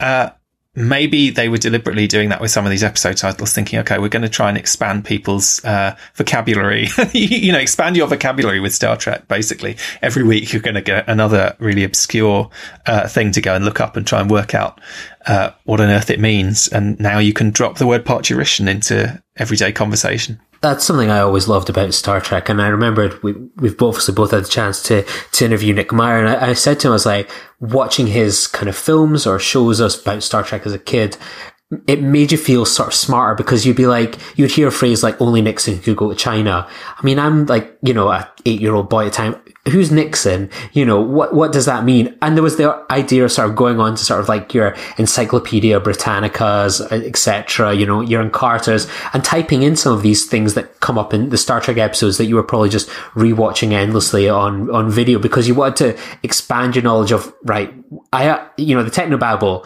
that's a given, that makes no sense, but what does Nixon go to China? What is, you know, the music that Picard is listening to in his ready room as he's sort of reflecting on the Borg heading to Earth. All those things, it made you sort of feel like a richer Star Trek fan for being able to sort of take the time to, to research them. And I think that's something we've perhaps lost with these kind of current shows because we have one each and every week. We have access to everything. Everyone, you know, it's all immediate. You perhaps sometimes don't have the time to really sit with some of these new episodes and, and really dive into sort of some of the deeper things like with kind of the, the Easter eggs.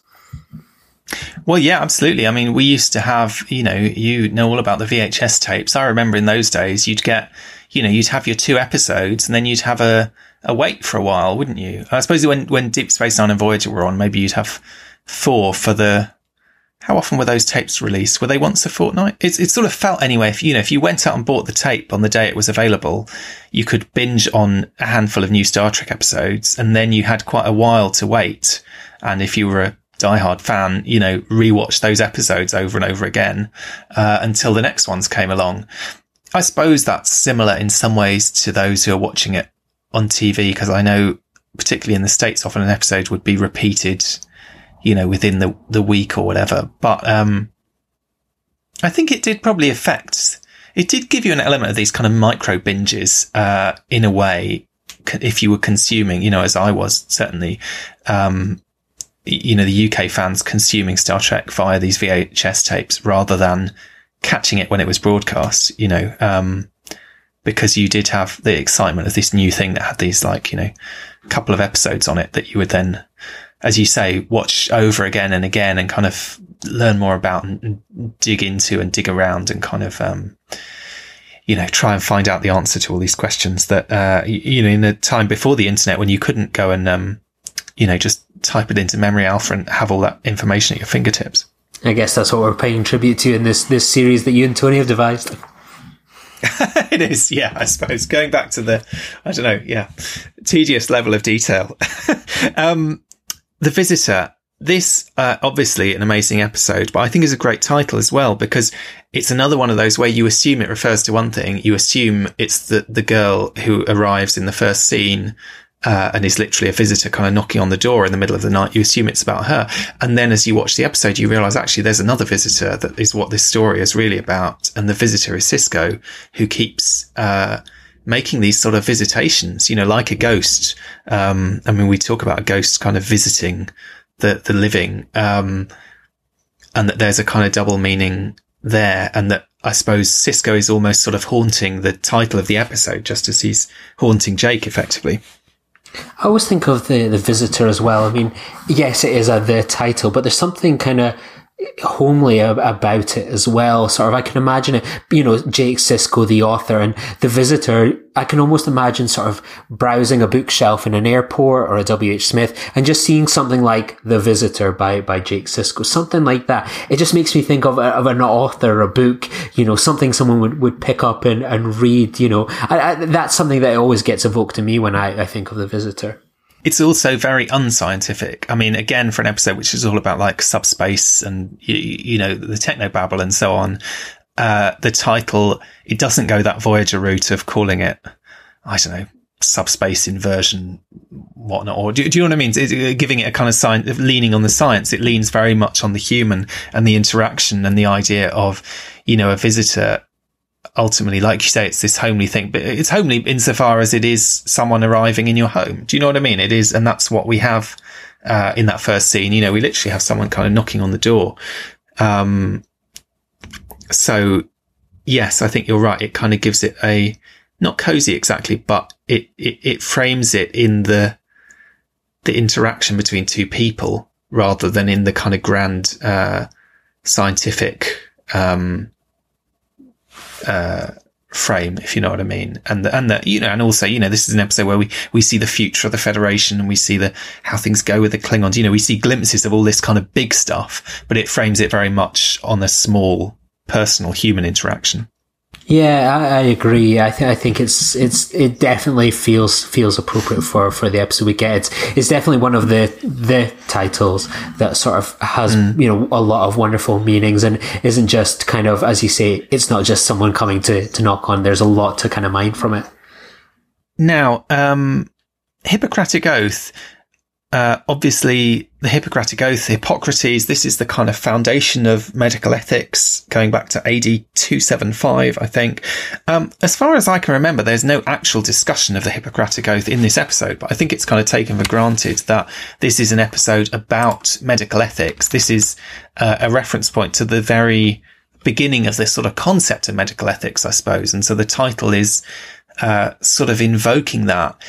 But it's interesting that it's doing it in a way that is not totally straightforward, insofar as I don't think it's an episode that is saying Bashir is right and O'Brien is wrong necessarily, and the Hippoc- Hippocratic Oath is always, you know, that the Hippocratic Oath should, um, and saying that the Hippocratic Oath should kind of outweigh all other considerations. I feel it's a little bit more, uh, tricky than that. And maybe it's the element which we do see in Star Trek quite op- often, um, of these doctor characters having a sort of dual loyalty. You know, they have their kind of loyalty to Starfleet, their loyalty to the law, but they also have their loyalty to not just individual patients, but to this kind of, um, idea of what it means to be a doctor. So you have episodes where you have, you know, Picard and Beverly kind of at odds with each other because he's saying we have to do this thing. We have to follow the prime directive. We have to do blah, blah, blah. And she's saying, sorry, I'm a doctor. I'm a doctor first. And then I'm a Starfleet officer and I have to do what is right as a doctor. There's this kind of, um, this sort of code of ethics that almost supersedes the code of Starfleet and the kind of hierarchy and the chain of command and all these other things. Yeah, I, I, agree there. And I think with like the Hippocratic Oath again, it's Bashir is he is determined to to help these people to to cure them. You know, we'll certainly see that a little bit later in this season with um, forget the name of the episode, but I always remember it comes after um, To the Death. So it's one of these ones, like it, it's kind of a, a, run of things that we'll see with, with Bashir as he sort of starts to develop further as a kind of character this year and sort of that conflict between sort of him and, and O'Brien, what his, his oath to help these people, you know, and obviously O'Brien's more out for, for them, for, for themselves, really.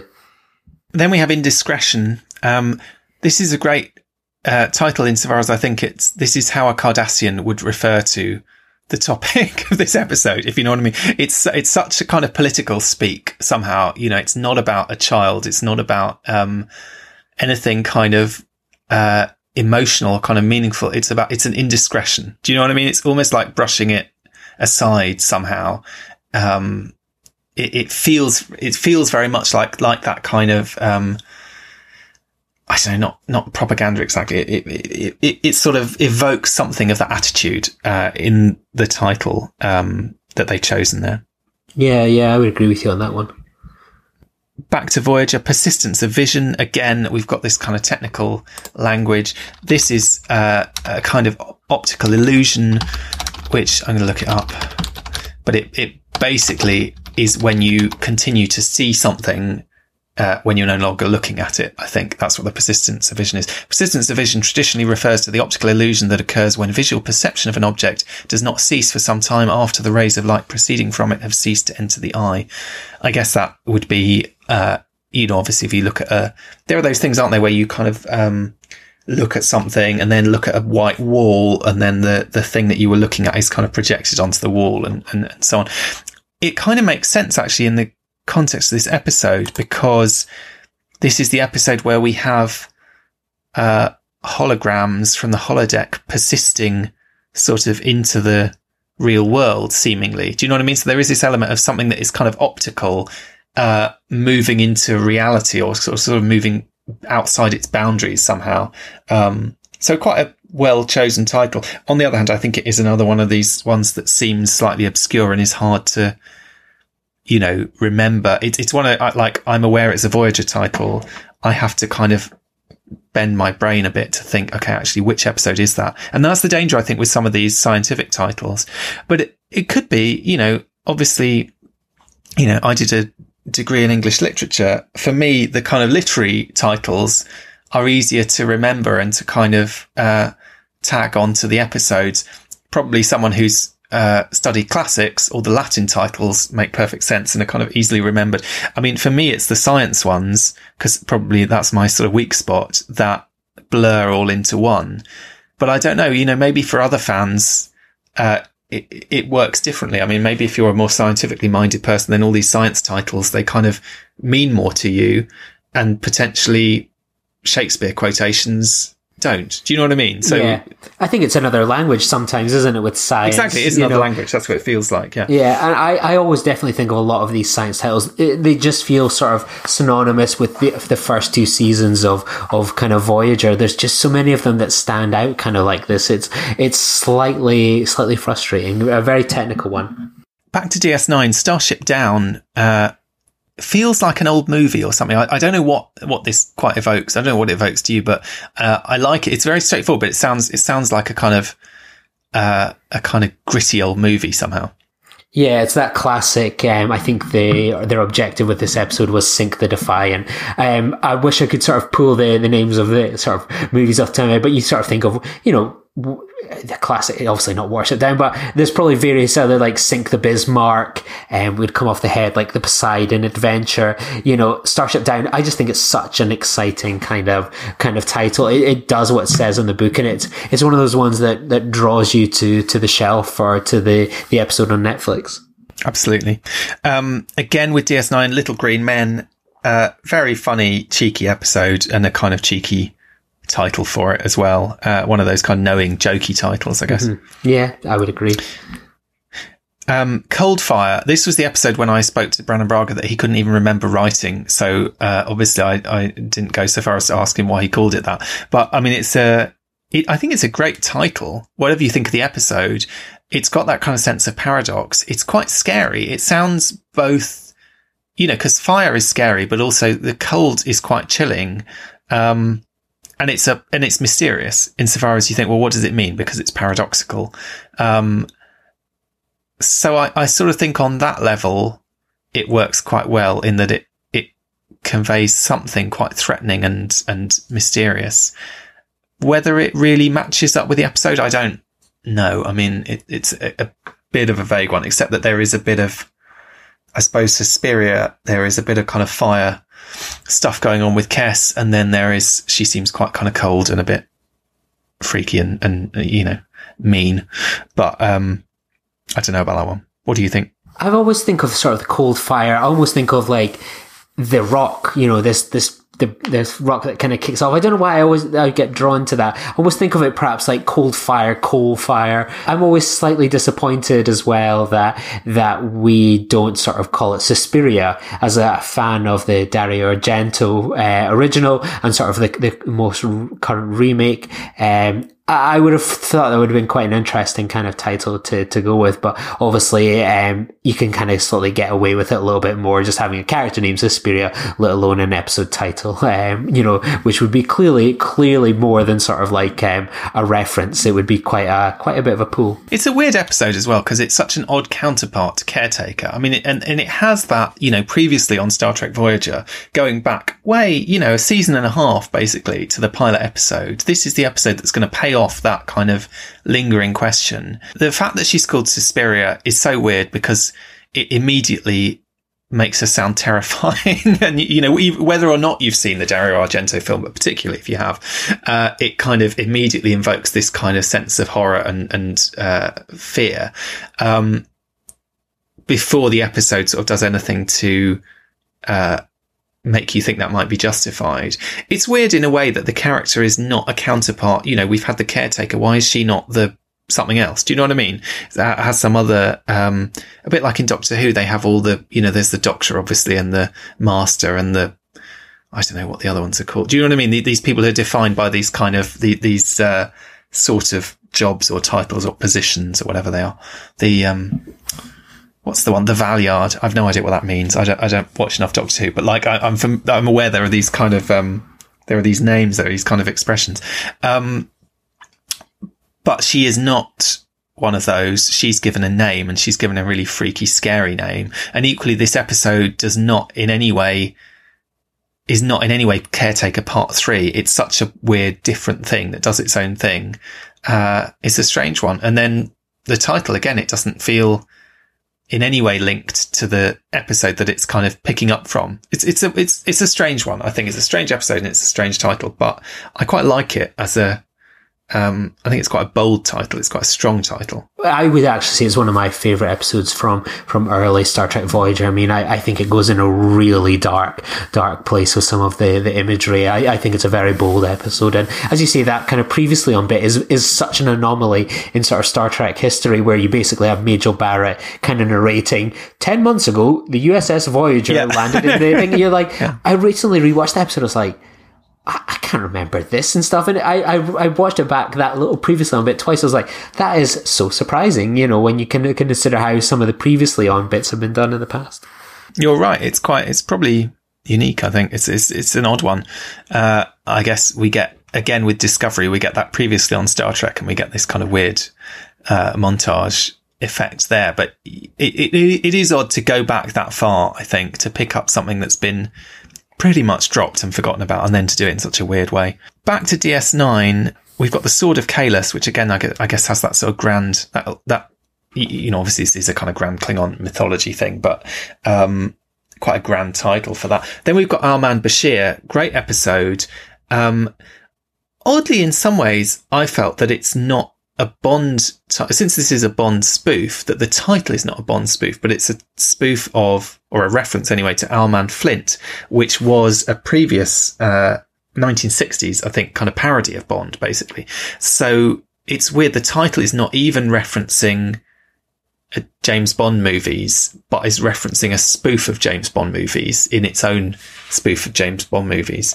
Um, which seems strange to me because I would have thought Our Man Flint is slightly more obscure than, you know, they could have called it, I don't know, well, who knows, on the Federation's Secret Service, or I, I, do you know what I mean? Like they could have they could have made a kind of jokey title that linked Bond and Star Trek, but instead they made a jokey title that linked Star Trek and a Bond spoof. But um, obviously, everyone knows it's a Bond thing anyway, and it's you, you know, it's a great episode. There's something funny about it being a parody within a parody. Yeah, absolutely. I suppose there is something in that, in a way. Um, and, you know, maybe that's deliberate. Maybe that is part of it. Or maybe it's just kind of, um, a tip of the hat almost to say, you know, we're not the first, uh, to come up with a Bond parody.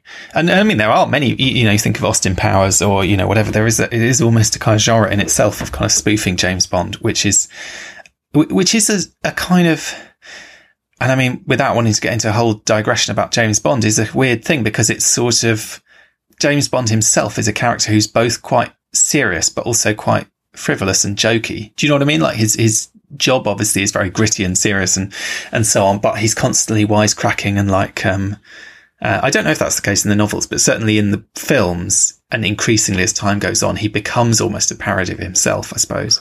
You think of the Bond at the time was Pierce Brosnan, very much that kind of blending between the sort of Connery and Roger Moore that this kind of episode seems to do sort of a, a bit larger than life, a little bit of an edge to it, but ultimately something that was sort of still paying tribute to kind of the, you know, the 80s in, in a way, a little bit sort of the Roger Moore era as opposed to sort of the, the more darker kind of Timothy Dalton. You could, you could probably see them sort of being kind of fans of that kind of, you know, that was in the cinema at the time. You had sort of, I think Tomorrow Never Dies had not long kind of been out at this point. So, you know, that was the, the Bond of the time, certainly. Had it? I was thinking this was more sort of GoldenEye era. Is that, I, I hadn't realised Tomorrow Never Dies.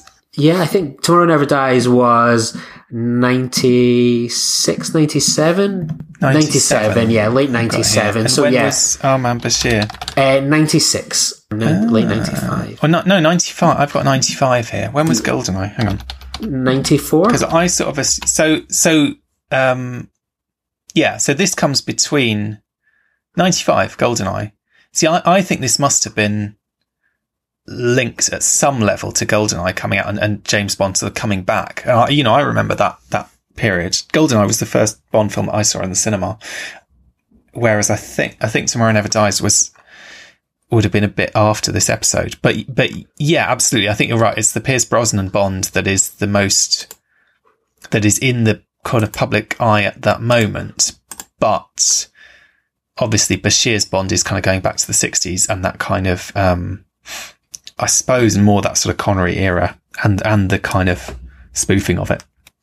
Next up from DS9, we've got another one of these great two parters with, uh, separate titles, Homefront and Paradise Lost. Homefront's an interesting one, I think, because, you know, again, we sort of immediately think of, uh, I don't know, the Second World War or kind of, you know, kind of 20th century, um, warfare. Is it really the home front? You know, is this about the home front of a war or is it that that's kind of what they want us to believe? Do you know what I mean? But actually, there's only a handful of operatives uh, working there, but kind of giving the impression of something much bigger. And then Paradise Lost, obviously sort of picking up on this idea of paradise that was brought up in the Maquis and, and sort of, sort of, you know, teasing apart that idea that, uh, DS9 has kind of floated in a way as, as sort of saying, you know, this, um, earth is paradise, but paradise can easily be destroyed or corrupted or kind of, uh, given up. Yeah, I think so as well. And again, it goes back to sort of that transition from when you think of something like Homefront. I'm thinking of World War, the World War uh, One and Two again. Again, that you know, pulling from from um, kind of that most recent kind of history period. You know, we've we've there's been so much focus on the Civil War, the Western era. Again, we're we're diving into that World War World War imagery, and I think Paradise Lost as well. I mean, that that sums up Deep Space Nine as well. Again, it's easy to be a, a saint in, in paradise and and Deep and you know what we think of this wonderful federation that we're always told about pretty much up until this episode. And there we go we've got troops on the street. I mean think of what we just heard today in sort of the the news in britain. You know there's going to be potentially troops on the street to make sure that people aren't getting takeouts at 10 o'clock or having house parties. You know the most basic of freedoms you know we're at a point now where you know there's a lot to be said about it, but we're at a tipping point in our history where those freedoms are being infringed upon because of a, a, pandemic and the government have got to act in that way. I mean, if you had said that to someone two months ago, a year ago,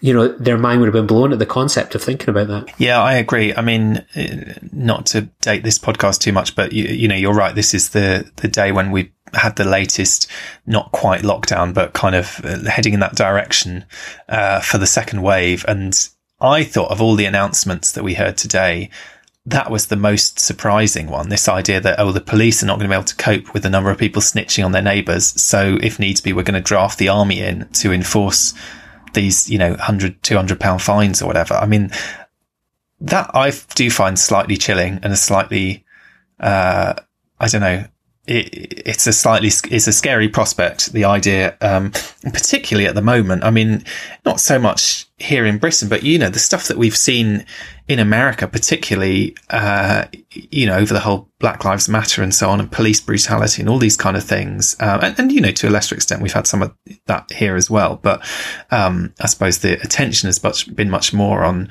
the United States. Um, but bringing in the army to deal with something like that just sounds like a you know, like as it is in this Star Trek episode, it's a terrible idea. Do you know what I mean? It's not. It's a really uh, desperate measure and one that is bound to lead to trouble. Yeah, absolutely. I think it's one of the games. It's Star Trek Deep Space Nine seems to predict things all over, all over again, and so on. You know, I, yeah. it's it's one of these ones that time and again things kind of do tend to, to repeat themselves, and um, yeah, we we saw it in World War, and I suppose so many of these world leaders, you know, you hear things about you know people want to be wartime presidents, wartime leaders, the Blitz spirit, mm. you know, a lot of these things, whether it's in science fiction or kind of present day kind of situation, is ultimately drawing on that World War imagery and um, sort of, you know, ideas, I guess. Well, that's an interesting point since the first part of this two-parter is called Homefront. And again, I think to me that sort of conjures this idea of, of World War II. Um, when I suppose, you know, people do draw parallels between the current situation and World War II when people were expected to have their lives turned upside down and kind of, um, you know, and also were worried about dying suddenly and unexpectedly. And, you, you know, yeah, I mean, there's a kind of parallel there, I guess, for sure. Heading back to Voyager, Threshold, this is a notorious episode. I feel this is quite a bland title for one of the most, uh, as, um, what's his name? Maurice Hurley would call it wacky doodle episodes that Star Trek has ever produced. Um, I sort of wonder, is it almost, does this episode almost exist on a threshold? Is this a kind of threshold of taste or a threshold of what's possible or a kind of, um, is it almost a sort of jumping the shark moment? I mean, we think of jumping the shark as a, you know, that is a kind of threshold of when a show like just loses its grip on reality somehow. Uh, and, and that's not to say that this was that for Voyager, because I don't think it had any real lasting implications, but it was definitely an episode where they went off the deep end somehow. They kind of pushed things further than, uh, maybe anyone was expecting. Yeah, I think so as well. Again, it, it, it, as you see, it's a very bland title for something that is a, a very bizarre episode. I mean, I'm particularly fond of this episode within sort of the context of, of Star Trek Voyager. Um, that's a, a topic for perhaps another podcast, but yeah, the, I, I think ultimately it's it's a pretty generic one word kind of title to describe, you know, that really undersells the, the wackiness of, of this episode. Jumping over to DS9, I had Bar Association. Uh, this is another slightly lame legal pun, I guess, insofar as the Bar Association is, is a, is a legal concept, I think, and, and this is an association in a bar. Uh, I don't know that it doesn't massively work for me, but I like the episode. So, you know, who cares? Yeah, again, it's it's one of these ones. Another, I think there's a couple of episodes like that where it draws on sort of a, we've obviously discussed it with ex post facto, sort of that legal jargon and so on. So yeah, that's going to be um, going to be good. Death Wish.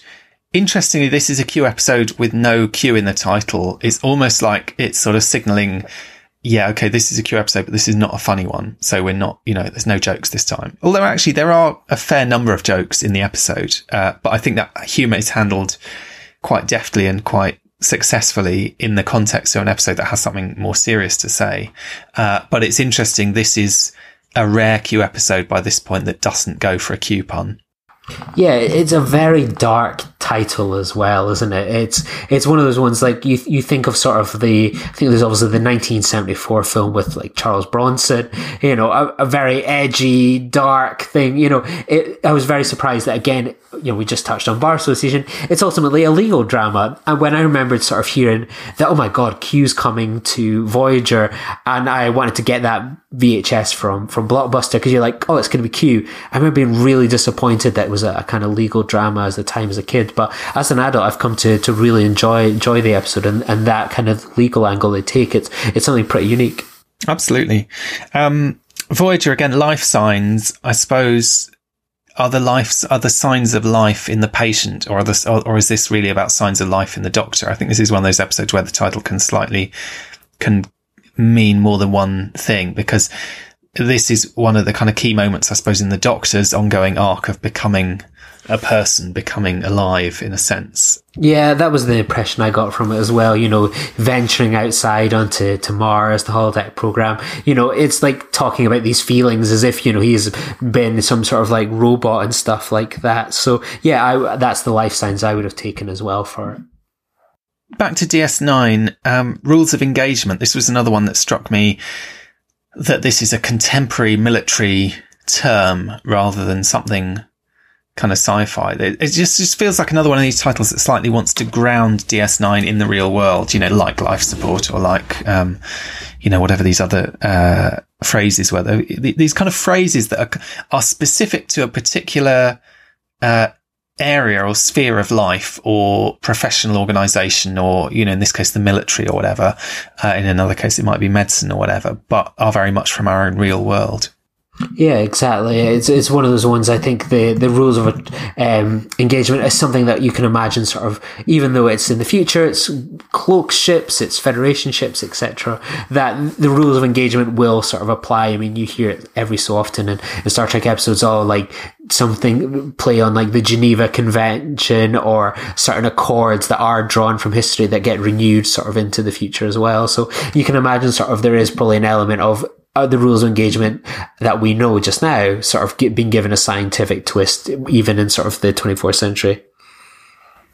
Um, then we have hard time. No, I don't know. Is this meant to be a pun? I mean, obviously O'Brien is doing time. Hard time is uh, a thing for like doing a long, long shift in. in oh, is jail. it? Is that an yeah, expression? Yeah, oh, it, I've got. I've been given been given hard time, and I think it probably comes from the element of sort of the work that this is off the top of my head. I'm, I'm sure Google or something will prove me wrong, but hard time is that you know, being put away, but also being able to sort of physically graft during it. So probably you think of like slave gangs or something like that in terms of, well, prison gangs. Ah, is that Um, okay? That would probably be my feeling, sort of the doing hard time. That's interesting. I just come up with as well slang time actually served in prison. He'd merely been fined for it. Now he sentenced to 90 days hard time. Okay, so maybe it's just another word for prison. So what's so? But then what's the difference between doing time and doing hard time? Well, Just I think that there's bad. doing doing time, but then hard time means that it, it's like the lengthy the service. Yeah, it's it's Okay, a lengthy time and stuff. So um, so typically when someone does or has done hard time, it means they're doing or have done a lengthy sentence. These days, even though you may have inmates since twenty years or more, they are not doing hard time. They are aren't required to work or do any type of physical labor, and often lay in their bunk on their cells. Uh, I think that becomes opinion piece at a point there. But yeah, very much sort of um, it's a length lengthy prison service. Okay, that makes perfect sense. Shattered mirror. I guess again we're kind of stretching the mirror analogy. It, it- like the mirror episodes, almost in danger of becoming the next Q episodes, in that we have to find different ways of referring to mirrors one way or another. Um, but here the mirrors, you know, shatters. They could have gone with I don't know the mirror cracked from side to side or something um, if they wanted to get a bit more literary. But uh, I guess there's that sense also of, of you know it's shattered because there's a kind of emotional fallout and a kind of um, an element of uh, I don't know. This is not so much fun. This isn't just an adventure into Wonderland. There's a there's a kind of emotional underpinning to the story here. Yeah, and I think Shattered Mirror it comes with you know bad luck, um, you know. Of course, yeah. So th- there's an element there as well. I, I think that you know ultimately again it's one of these ones you could just thread these these mirrored titles um, and as an arc and so on. But yeah, ultimately the the bad luck. I think uh, it's been a long time since I remembered. Sort of obviously Jennifer passes away at the end as well. So you know the you know it's it's very much sort of. You, can imagine it's a horrific experience to see that your wife die once, but to go through it again, you know, that is, that is terrible, terrible luck that only could happen in science fiction. That's true, absolutely. Probably only in DS9 as far as Star Trek's concerned. Voyager the Thaw. This is such a boring title for such, again, a sort of wacky, crazy, weird episode. And so not, I mean, at the very least, they could have called it The Clown. I don't, I don't understand why they called the episode The Thaw. Yeah, it's such a misleading one, isn't it? Like I, have I've every time I've watched that, and it's an episode I'm, I'm really fond of. I actually just watched it again the other day. I like go, I, I don't know where the, this title comes from, what it means, and so on. Um, you know, or even calling it something like fear itself. I, I just, I just don't get get the, the, the choice of the title here. I mean, I think they talked about the planet going through sort of like a, a frozen winter chill or holocaust. Uh, again, that's something that we don't really see. It's, it's the, the dullest title that they could have picked for such an exciting standout episode.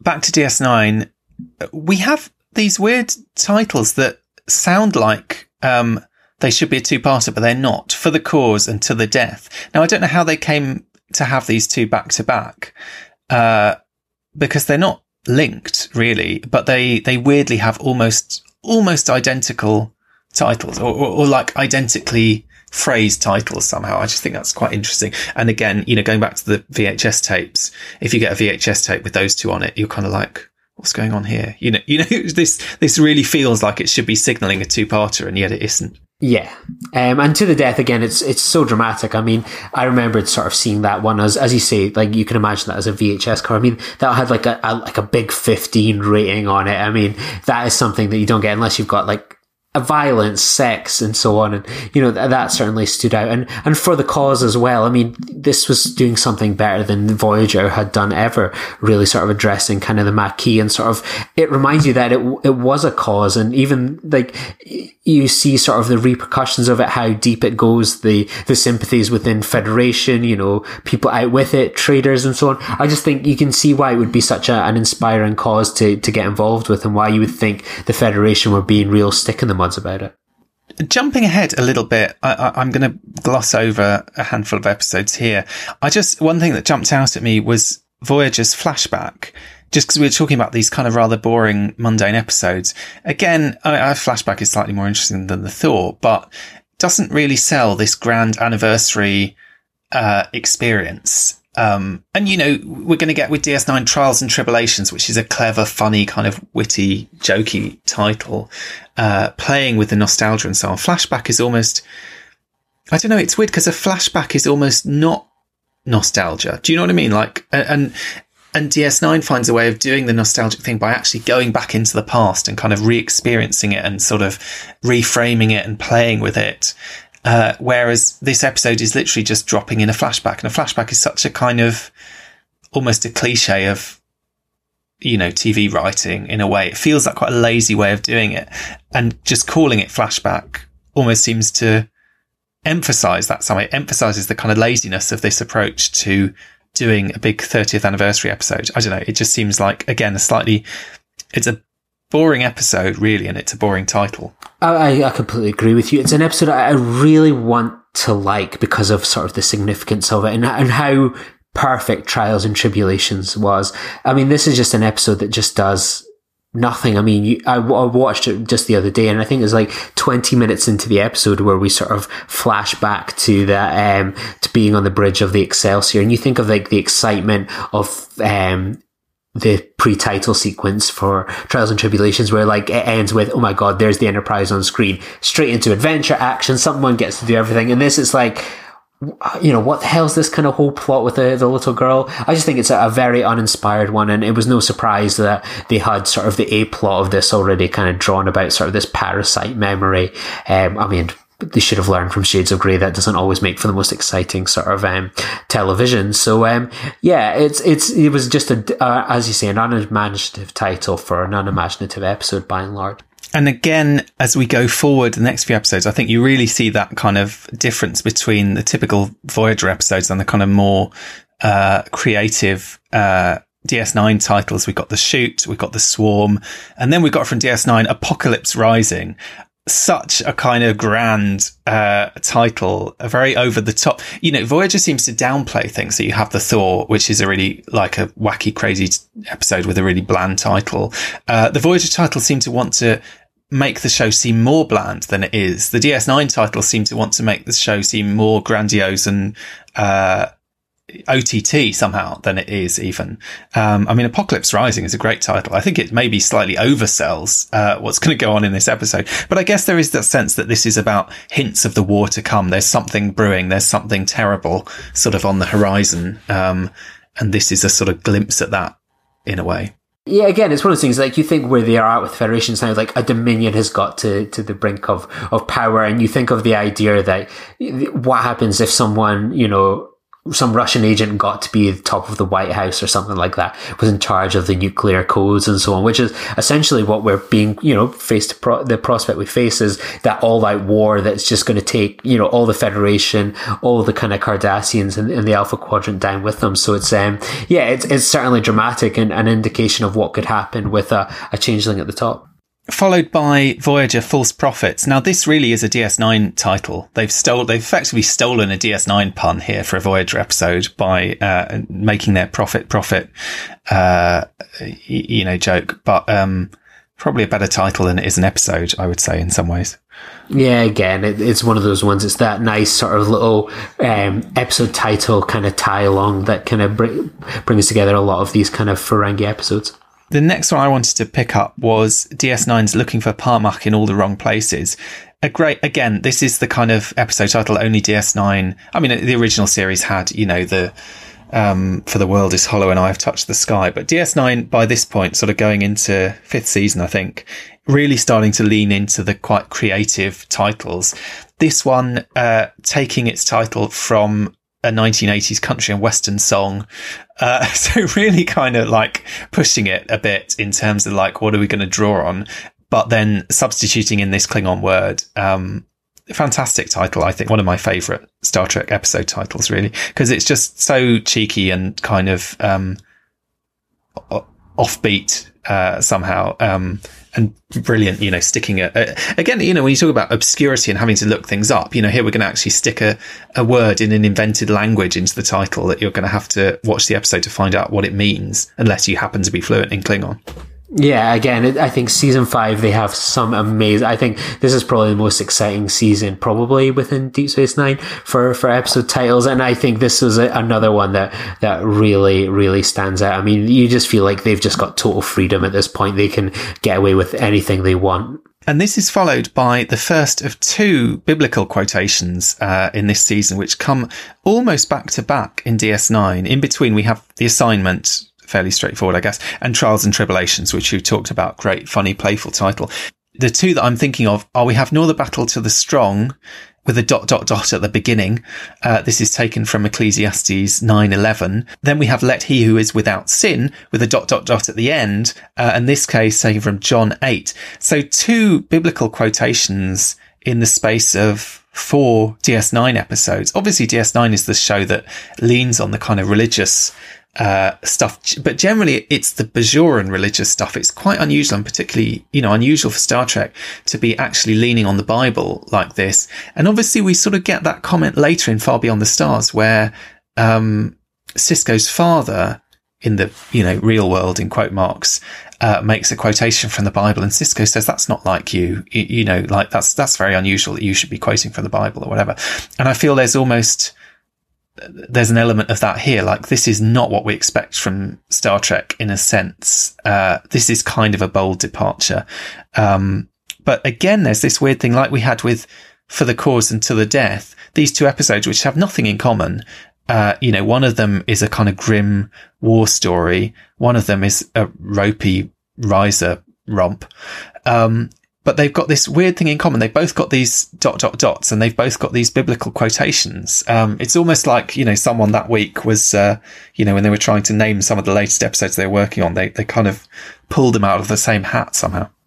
Interesting to note that. Um, nor the battles the strong the original working title was a portrait of life certainly much less of an exciting kind of, of draw there but yeah I, I just i think that again, sort of the nor the battle to the strong, sort of these weaker kind of characters on quote on paper. It's not the scientists.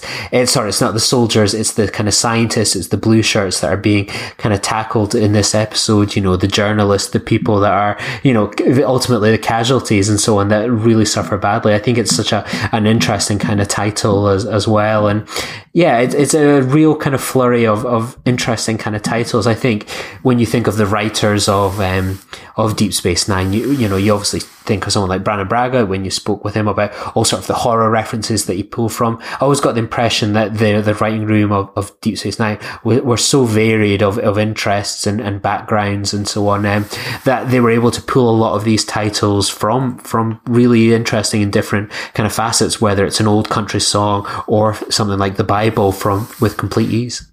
We should say also, I mean, what the what these titles allude to. I mean, nor the battles of the strong. The quotation is again. I saw that under the sun, the race is not to the swift, nor the battle to the strong, nor bread to the wise, nor riches to the intelligent, nor favour to those with knowledge, but time and chance happen to them all. So I guess just this idea that um, people don't necessarily get their just desserts in a sense. You know, the strong don't always win the battle, that there's an element of luck and chance and kind of, um, I suppose almost the cruelty of, of fate in play somehow. Um, I guess there's also a sense with the title that this is an episode about Jake being on the front lines. Jake is not a fighter. It's very much about someone who's, who's not strong being caught up in all of that. Uh, but also this sort of sense of being in the wrong place at the wrong time and the, and the bad luck and so on let he who is without sin cast the first stone. I suppose there's this sense that, you know, these terrorists or whatever are being sort of righteous and, and telling other people what to do. And, you know, Worf is the one who shouldn't be casting any stones. Although, you know, arguably Worf is pretty close to someone without sin because he's so severe and strict and, and kind of, um, hard on himself and everyone else. But I suppose that's the, that's the idea is that, you, you know, um, don't go around telling other people that they're bad. you know, I suppose don't uh, you know don't think you're better than anyone else. And and Worf certainly is someone who does think that he's better than other people. Yeah, for, for sure. And I, I think anyone that can take that away from that episode about Worf being the old stick in the mud. Voyager, meanwhile, um, around this time, uh, just one episode that I, I, I thought I'd touch on, Future's End. Again, one of these kind of time travel paradoxy sort of episodes. I don't think it's a particularly interesting title, except that what I think is quite interesting in it is just a few uh, episodes down the page. It's an episode title that gets quoted in the movie First Contact, and I always found that weird because these came out. Um, I don't have the di- dates in front of me, but they're pretty close on each other's heels. I think. Um, Future's End Voyager aired 6th of November 1996. First Contact aired only a few weeks later. Right, exactly. It, it came out between Warlord and Ascent. And First Contact, obviously, people always talk about the tough little ship line that gets borrowed from Defiant, which was an episode that Ron Moore wrote for DS9. I've always found it really weird where she says, the Borg Queen says at the end, watch your future's end. Just, is she talking about futures plural? Is she saying, is she talking about one future? Watch the end of your future? Is she referencing uh, weirdly this Voyager episode that we've just watched, you know, only a few weeks before? It's, it's a weird one. Anyway. I've always thought of it just being the wipeout of the, the Federation that, you know, with that flick thing, you know, there'll be no Enterprise, there'll be no Picard that goes into space, you know, there'll be a, a race that will by and large just stay on Earth unless another Zefram Cochrane kind of comes along. So I, I just took that as sort of, that was the, the success of the, the Borg and their, their mission all along. But it's a weirdly specific phrase because it's not a phrase that crops up anywhere else in Star Trek, and yet it crops up twice in the space of a month. I think you have to remember as well, sort of, even though it kind of got released, you know, just weeks kind of later, I mean, this movie had sort of been in the bag. I mean, I think it started filming mm. around sort of, you know, um, I can't remember how long ago, but sort of a, a certain good, you know, year or so before sort of it had been all kind of filmed. It was all ready to kind of go. That was just sort of the, the release date. I think it would be probably by and large, uh, um, kind of a bit of a bit of fluke, but it's it is interesting kind of kind of timing, I, I, guess. That's an interesting point. So maybe in fact it was the other way around. Someone who'd probably read the script for First Contact ended up giving this name to the Voyager episode, which doesn't include the phrase "Future's End," as far as I can remember at any point. Well, both are written by Brannon Braga, obviously. I didn't realize "Future's End" was one of his. Well, there you go. So maybe he's just borrowing from his own. Uh, movie and also kind of setting up as a little bit it's it's not exactly a trailer for the movie on the level of you know um, what the next generation did for the undiscovered country uh, with unification but who knows well maybe it's a deliberate little tease in there or a deliberate little reference in there then but uh, maybe it's just they were desperately scraping the bottom of the barrel for one of these generic uh, time travel episode titles, and he was like, "Oh, I came up with a good phrase. Uh, yeah, I'll drop that one in." Um, talking of First Contact, though, I mean that's a movie which obviously shares a name with an episode of Star Trek, leading to a lot of confusion uh, one way or another. Um, I guess they weren't that bothered about that when they were deciding what to name the film. Probably the fact that they'd used this title before, you know, was the least of their concerns. But it was a movie that had a number of previous titles. Um, they were considering Generations 2, which I think would have been really boring. Um, for a long time, it was called Star Trek Resurrection, I guess because of the idea of the Borg Queen coming sort of, you know, coming back from the dead and so on. But then that was dropped when Alien 4 decided they were called uh, Alien Resurrection. So again, like, you know, the Wrath of Khan was in this weird battle with the Star Wars movie uh, over titles, the, you know, the Vengeance of Khan and the Revenge of the Jedi and all this. Um, here we had Next Generation kind of going up against the Alien franchise and having to lose their title. Um, I think First Contact is a great title for the film.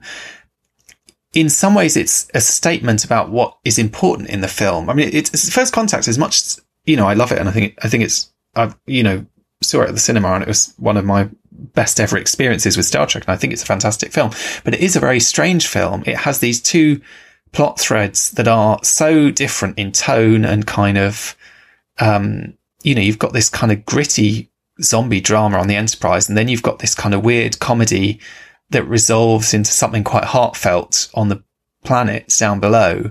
Um, and I think it's interesting that the title goes for it's not zombies in space. It's not Borg. It's not, you know, even something like Resurrection, which sounds quite kind of, uh, sci-fi and threatening and, and, and all this, uh, not threatening exactly, but if it's, if it's your enemy that's being resurrected, it's threatening. Then kind of, um, there's something slightly scary about it in that context. Uh, First Contact is something that happens right at the very end of the film. It's kind of the stakes of the film, but it's slightly theoretical for for most of the film up until we actually get to witness it. It's what we see at the very end, and it's this very poignant, beautiful moment at the end of this film of kind of, you know, a broad comedy and b quite tense, uh, kind of horror drama. Um, and it's a weird one. And you know, every the other thing everyone always loves about the movie First Contact, of course, is the music, and I think the music is spectacular. But that theme again is a theme that doesn't seem to me. The theme for the movie is not latching onto the Borg stuff. It's latching onto the first contact stuff, if you know what I mean. It's kind of saying this is a movie about something beautiful and poignant and meaningful and significant and kind of heartfelt rather than this is, if you think of like the Nemesis theme, which is much more kind of action and sort of, um, sort of space action heavy somehow. Um, so I think it's an interesting one. I, you know, I think it's a perfect title for the film with or without a colon. Uh, but it's interesting because A, it references back to this next gen episode, which is, you, you know, very different and a very different take on the whole kind of first contact thing. But B, it sort of says that on some level, what this film is about is this quite small moment at the end, which we discover has huge ramifications and basically sort of births Star Trek. Uh, even though the majority of the action of the film is really about, you know, fighting zombies on the Enterprise. Yeah, I, I think it's also a fantastic title. I mean, as as you kind of sum up perfectly, the the melody of, of this sort of it it almost makes it seem like the key plot really is what happens on on the surface, even though it is the the B plot. You know, the the theme and score of the movie is all about that hope for the the future. And I mean, ultimately, the, the B plot is probably the most significant thing to to happen to to Star Trek at this point. I mean, it will go on to spawn its own franchise. I don't think any of the other sort of Star Trek episodes or movies have such an influence to go and be like the the nugget that sort of spawns something else off. You know, ultimately after sort of you know we get to the end of Voyager, we're really in prequel world for for a long time and so on, and you know it colors in a lot a significant part of the history that had only really been referenced in one original series episode. So you know it's it's interesting sort of that it's it's that one and i think it sums up perfectly as well that's the mission is to you know make sure first contact happens where when we do the thing like you know, what's the date? Okay, they've they've gone back in time to stop first contact. Like they know what they're going to do. They've got their mission, and they achieve it at the end in a way that isn't sort of clear. In the other ones, you get something like insurrection, where you know we're going to rebel. Okay, it's an act. Whereas First Contact is a mission statement about Star Trek and kind of the the movie as well. Well, that seems as good a note as any to end on today. I think we'll we'll end our contact Lee on a discussion of this this key first contact uh, between species um, and this key moment for Star Trek. Absolutely, but we'll pick up um, next time, going on into uh, I guess further into DS9 season five uh, with those glorious new uniforms and for the uniform or not, uh, and uh, obviously Voyager season three and kind of pushing forward as we go. Um, but thank you again, Lee, as ever, for joining me. It's been great chatting some more episode titles with you. Um, do you want to let our listeners know where they can find you online if they want to continue the conversation? Yeah, thanks for having me. You can find me on Twitter at Lee Hutchison underscore or at Star Trek VHS, or you can find me on my own podcast, Filibuster, which is a popular culture podcast which sometimes touches on Star Trek, and the A24 project, which looks at the indie films of uh, Film Studio A24. Fantastic. Well, thank you as ever for joining me. But talking about uh, film and episode titles in Star Trek is not the only thing we've been doing on Trek FM this week, although it sometimes feels like it's the only thing we've been doing on Primitive Culture for quite a while. So have a listen to what else you might have missed out on on the network. Previously on Trek.fm, The Line, a Star Trek Picard podcast. Like you're saying about JL, I remember at the time reading this, Raffi calling him JL and I remember that feeling weird to me. Like you, the first time it was in the comic. And then I was like, JL, that's kind of casual. But like you said, she kind of talks to that. And, but now rereading it, when I got to that, it just makes so much sense because I'm used to it now. It just seems so natural. But at the time, it felt a little odd. Earl Grey. Is that McCoy is still alive. Mm-hmm. And he goes and picks up McCoy and Scotty and McCoy have adventures throughout the galaxy in their own running. No, then they go and find the Nexus and get and get Kirk back, and it's the three of them that go. Uh, and they go to Romulus, of course, as well to help out Spock with the reunification. Yeah. And then they go to the Genesis planet because obviously there's remnants of it after it blew up, and they find some Spock DNA, and they use some Borg maturation chamber to make themselves a mini Spock. But it goes wrong, so Spock is only like six inches tall.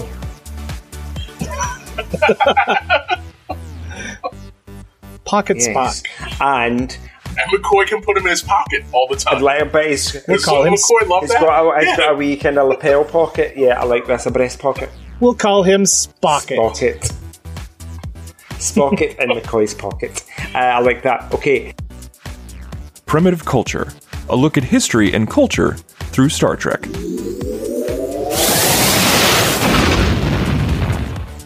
That whole title sort of feels like the the beginnings of what Roddenberry would do with with Q, and having all those play on Q basically. Yeah.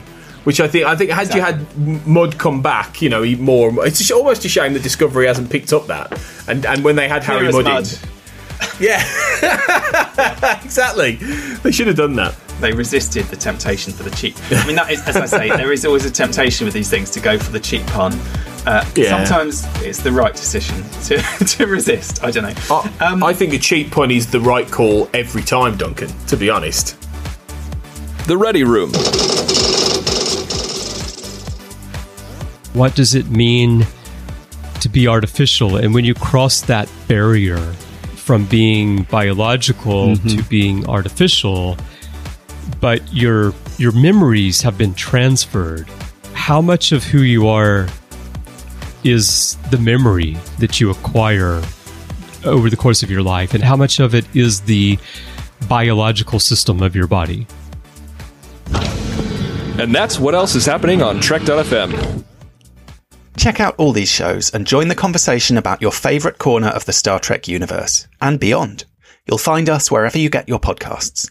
If you're an Apple user, be sure to hit the subscribe button in Apple Podcasts on iPhone, iPad, or Apple TV, or the desktop iTunes app to get the latest episodes as soon as they're published. And please leave us a star rating and a written review. If you're not an Apple user, we've got you covered as well. You can find our shows on Google Play Music, Stitcher, TuneIn, Spreaker, SoundCloud, Windows Phone, in most third-party apps, and you can stream and download the MP3 file from our website or grab the RSS link. We'd love to hear your thoughts on today's show, and there are many ways for you to do that. The best place to join in the larger conversation is the Babel Conference, our listeners group on Facebook. Just type Babel, B-A-B-E-L, into the search field on Facebook and it should come right up. If you'd like to send us an email, you can use the form on our website at trek.fm slash contact. Choose to send to a show and select primitive culture, and that will come right to us. You can also find the network on Twitter at TrekFM and on Facebook at facebook.com slash TrekFM. If you'd like to help us keep all our shows coming to you each week, you can become a patron of the network on Patreon. Visit patreon.com slash trekfm. That's P-A-T-R-E-O-N dot com slash trekfm to get all the details. Perks include early access to episodes, exclusive content, producer credits, and more, available through our special patrons website, Patron Zone. It requires a great deal of money to produce, host, and distribute these shows each month, so we really appreciate any support you can give us, and we hope you'll join the team. Again, you can find all our details at patreon.com slash trekfm. We'd like to take a moment now to thank our associate producers on Primitive Culture, Amy Nelson, Clara Cook, and Tony Black. Amy is a presenter of many other shows on the network, and you can find her on Twitter at, at Miss Amy Nelson. Clara and Tony were two of the former co-hosts of this show, and they'll be popping back from time to time. You can find Clara on Twitter at, at ClaraJeanMC and Tony at, at AJ Black Writer.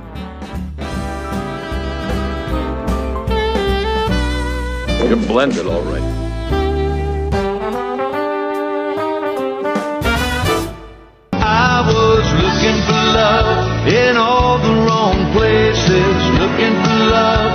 Too many faces searching their eyes, looking for traces of what I'm dreaming of. Hoping to find a friend and a lover. I'll bless the day I discover another heart, looking for love.